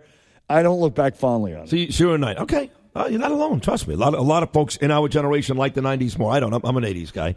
Uh, I don't know why I'm an eighties guy. The cocaine was much more expensive. Anyway, uh, I got a tweet here. Remember those days, fifty bucks for a half a gram, Bernie? Uh, I, I I didn't hear you, man. Just, well, what about the tweet? This comes from uh, Shay nineteen sixty-nine. She says, do you think one day we can discuss the topic on the show, the opening of Atlantic City? I got an email from Ocean Casino that they're taking reservations for stays starting June first. Can't imagine these casinos being ready June first. So is that true, the Oceans? I heard nothing about Atlantic City. I do not. Well, I know it's know. closed now. Oh, yeah, but I mean... I She's saying Oceans is taking reservations for June first. Well, good. That's, that's good news. Still a month away, but that's good news because then you, at least you know... June, July, you'll be down, you know, because I'll have the Hard Rock, of course. Look, the, the, uh, uh, New Jersey is uh, experiencing a downward trend as well. I know, but damn, damn, uh, governor is such a... This Murphy may be worse than Cuomo. He's a, but although I shouldn't say that. I shouldn't say that because he is talking about reopening some of New Jersey, and I guess according to this lady, Atlantic City will be open for the summer, so he's not as bad as Cuomo. Right, and again, uh, we've talked about this. I mean, all morning long. Uh, look, the whole thing may have been a mistake. A whole overreaction because based on false, faulty uh, projections, faulty numbers, it might have been. So to slow roll the reopening like Cuomo's doing is inexcusable. It's time to reopen now. We've had the downward trend. We slowed the uh, spread. We've uh, we've flattened the curve, and uh, we've we the, the hospital systems were not overwhelmed. I mean, of course they went through hell. We know that, and we appreciate everything they did. But the hospital ship is sailing out. They're closing up the hospitals. Uh, that the military built in Westchester, Long Island, New York. It's time. We did what you said, asked us to do. We achieved that goal. It's time. Isolate the vulnerable and let the healthy go back to work. And we'll do it safely. We'll do it responsibly. But let's do it. Let's do it. And people will build up immunity. Uh, yeah, people will die, yes, and people will get sick. But herd immunity is the only way to go. You can't wait for a vaccine. You can't keep people locked indoors for month after month because once they get outside, there's going to be an issue. So let's go. And plus, the uh, price of keeping everybody locked up and keeping the economy on lockdown, it's going to cost us a lot more than what the coronavirus is costing Already us. Already has. Uh, Don't fi- kid uh, yourself. Financially and uh, death-wise and health-wise. Mental health, sure. Here's um, Brendan in New Jersey, talking about Atlantic City, on line five. Good morning, Brendan. Hey, guys. I'll, I'll tell you when things are going to get back to normal with these governors. They're going to wait as long as they can so we all feel pain going up to this election. And Sid, I give you credit for something you said yesterday. I have liberal friends, and they're good people on almost every level, but they do delight when there's uh, some tragic news with regards to this. They want it to be as bad as possible because they hate Trump so much. I, it, it, I mean, it's, it's what oh, happened. God. No, no, we, we, listen, Bernie and I That's have so. talked about that forever, whether it's the stock market yep. crashing, whether it's a disease like this, whatever makes the president look bad, uh, they almost would rather have that. Uh, they would rather have that, actually, than widespread death or or, or, or, or depression. Which, in, in addition to the attention, is why people like Governor Cuomo perhaps want to, again, slow roll the reopening. And why they, they may very well, uh, there's this new th- phenomenon developing, which is they're include. The, it seems that they're including some of the flu deaths in the numbers I of coronavirus that. deaths. That's not right. As a matter of fact, remember the doctor I played yesterday? I told you he was banned yep. on YouTube. Doctor Erickson, he gave an interview to a Bakersfield, California T V station, and, and made, it went viral. He, he made that point, right? He it went viral, and in addition to all the other things that he said that we've been saying, he did make the point about the flus, conflating flu deaths with coronavirus deaths. This is what he said. We aren't pressured to test for flu, but E R doctors now, my friends that I talk to say, you know, it's interesting, when I'm when I'm writing up my death report, I'm being pressured to add COVID. Why is that? Why are we being pressured to add COVID to maybe increase the numbers and make it look a little bit worse than it is? I think so. Hmm. And, and the same thing in, in New York. Uh, you know, the, the, the number of flu deaths, apparently, they just they, they fell dramatically, uh, just drastically, all of a sudden. And as as the COVID deaths were rising. Mm-hmm. So was there some conflation there? I, I mean, would, I would I, bet you know, so. Listen, I wouldn't put anything past these creeps. No, neither would I. But let's go to Bensonhurst. They love us in Bensonhurst in Brooklyn. Bill is in Bensonhurst on line six. Good morning, Billy. Good morning, guys. Uh, that uh, Mister Gordon, they hit it right on the head. I want to say something. We're doing exactly what China would want us to do right now. Also, I'm not privy to uh, exactly what's going on in the world. However, as far as China's intention, let's rule let, let's rule out that it was intentional. If it was carelessness, they can't be trusted. If it was disregard, then they're evil. This is as close to an act of war as we can get. No, agreed. You're, You're absolutely right. And, and and if it was a mistake, that's fine. That's not that's fine. That's not really fine. But either way, the Gordon's point and my point, I made it this week, last week, is they allowed the flights to leave Wuhan and come to J F K and around the world while they protected, they locked down Wuhan from the rest of China.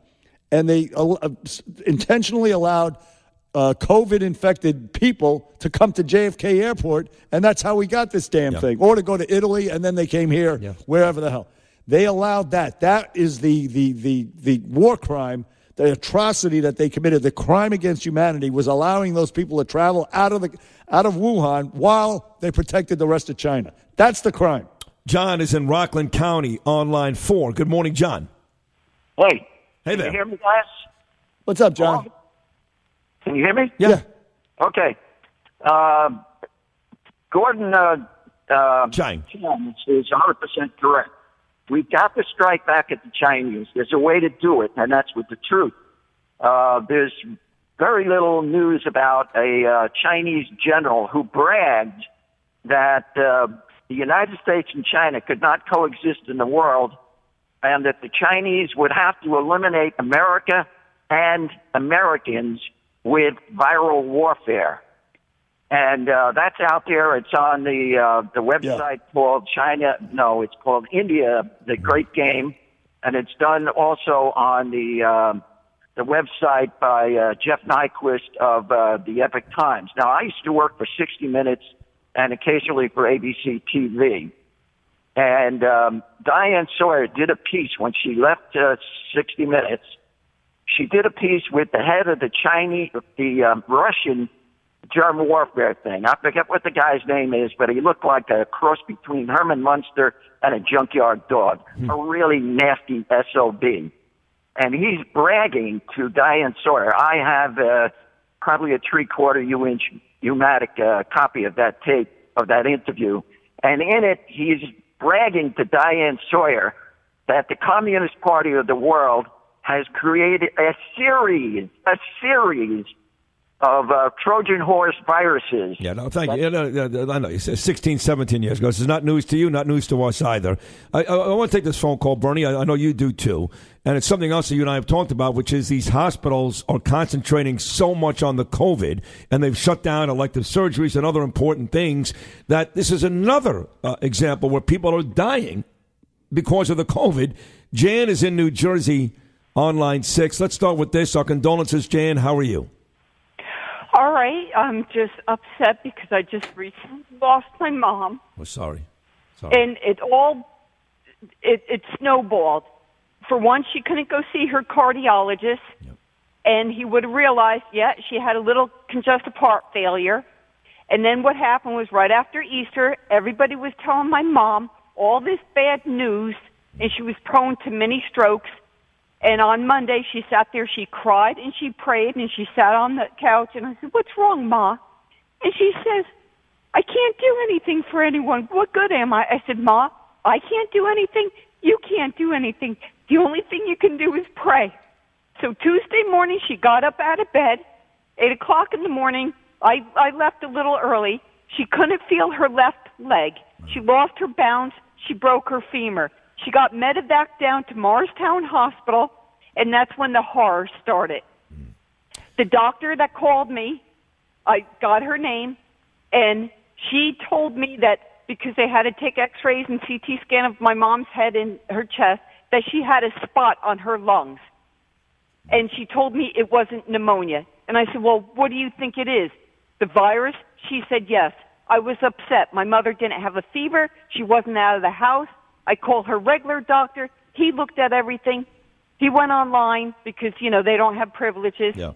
He said she was a heart failure. Everything was through the roof.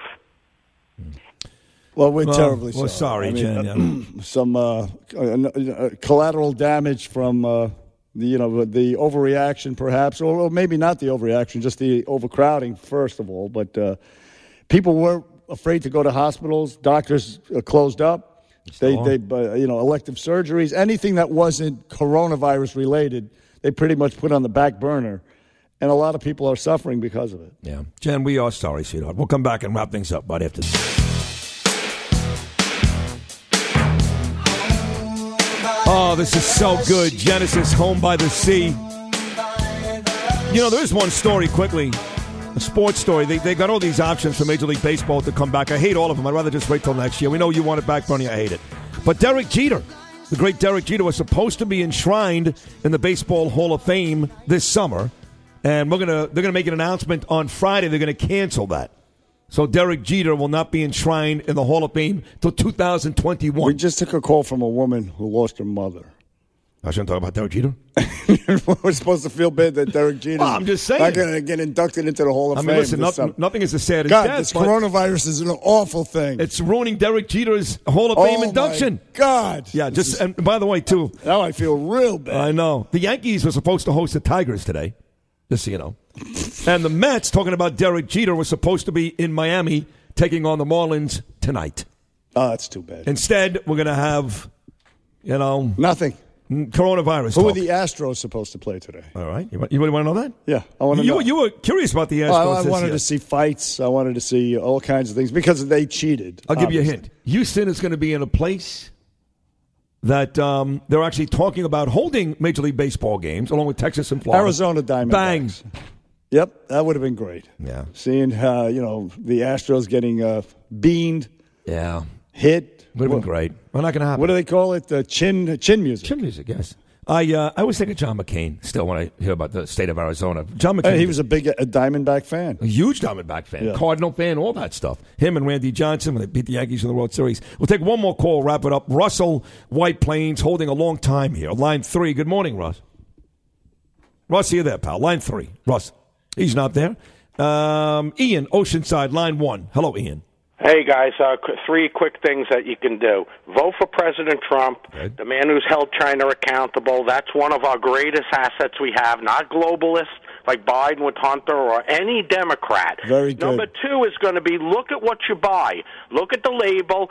We the people can put a stranglehold on China, even if the politicians don't. And number third is the rhinos and Democrats. Anybody who starts sticking up for the W H O and China, keep that in mind, because those are the treasonous people that are behind the gates, and they have power. Man, well, Ian, well that was gorgeous. Ian, that was great. Gorgeous. People like uh, Bill Gates and some of these Democrats and even Governor Cuomo yesterday blaming everybody but China. Yeah. So, you know, he, he, he did point single out the W H O, but never single out the, the communist government of China. That's a great way to end the show. Thank you for that call, and thank you to all the callers. You were great uh, again today. Really, really great. Tomorrow's Thursday. That means Bill O'Reilly will be here, among others.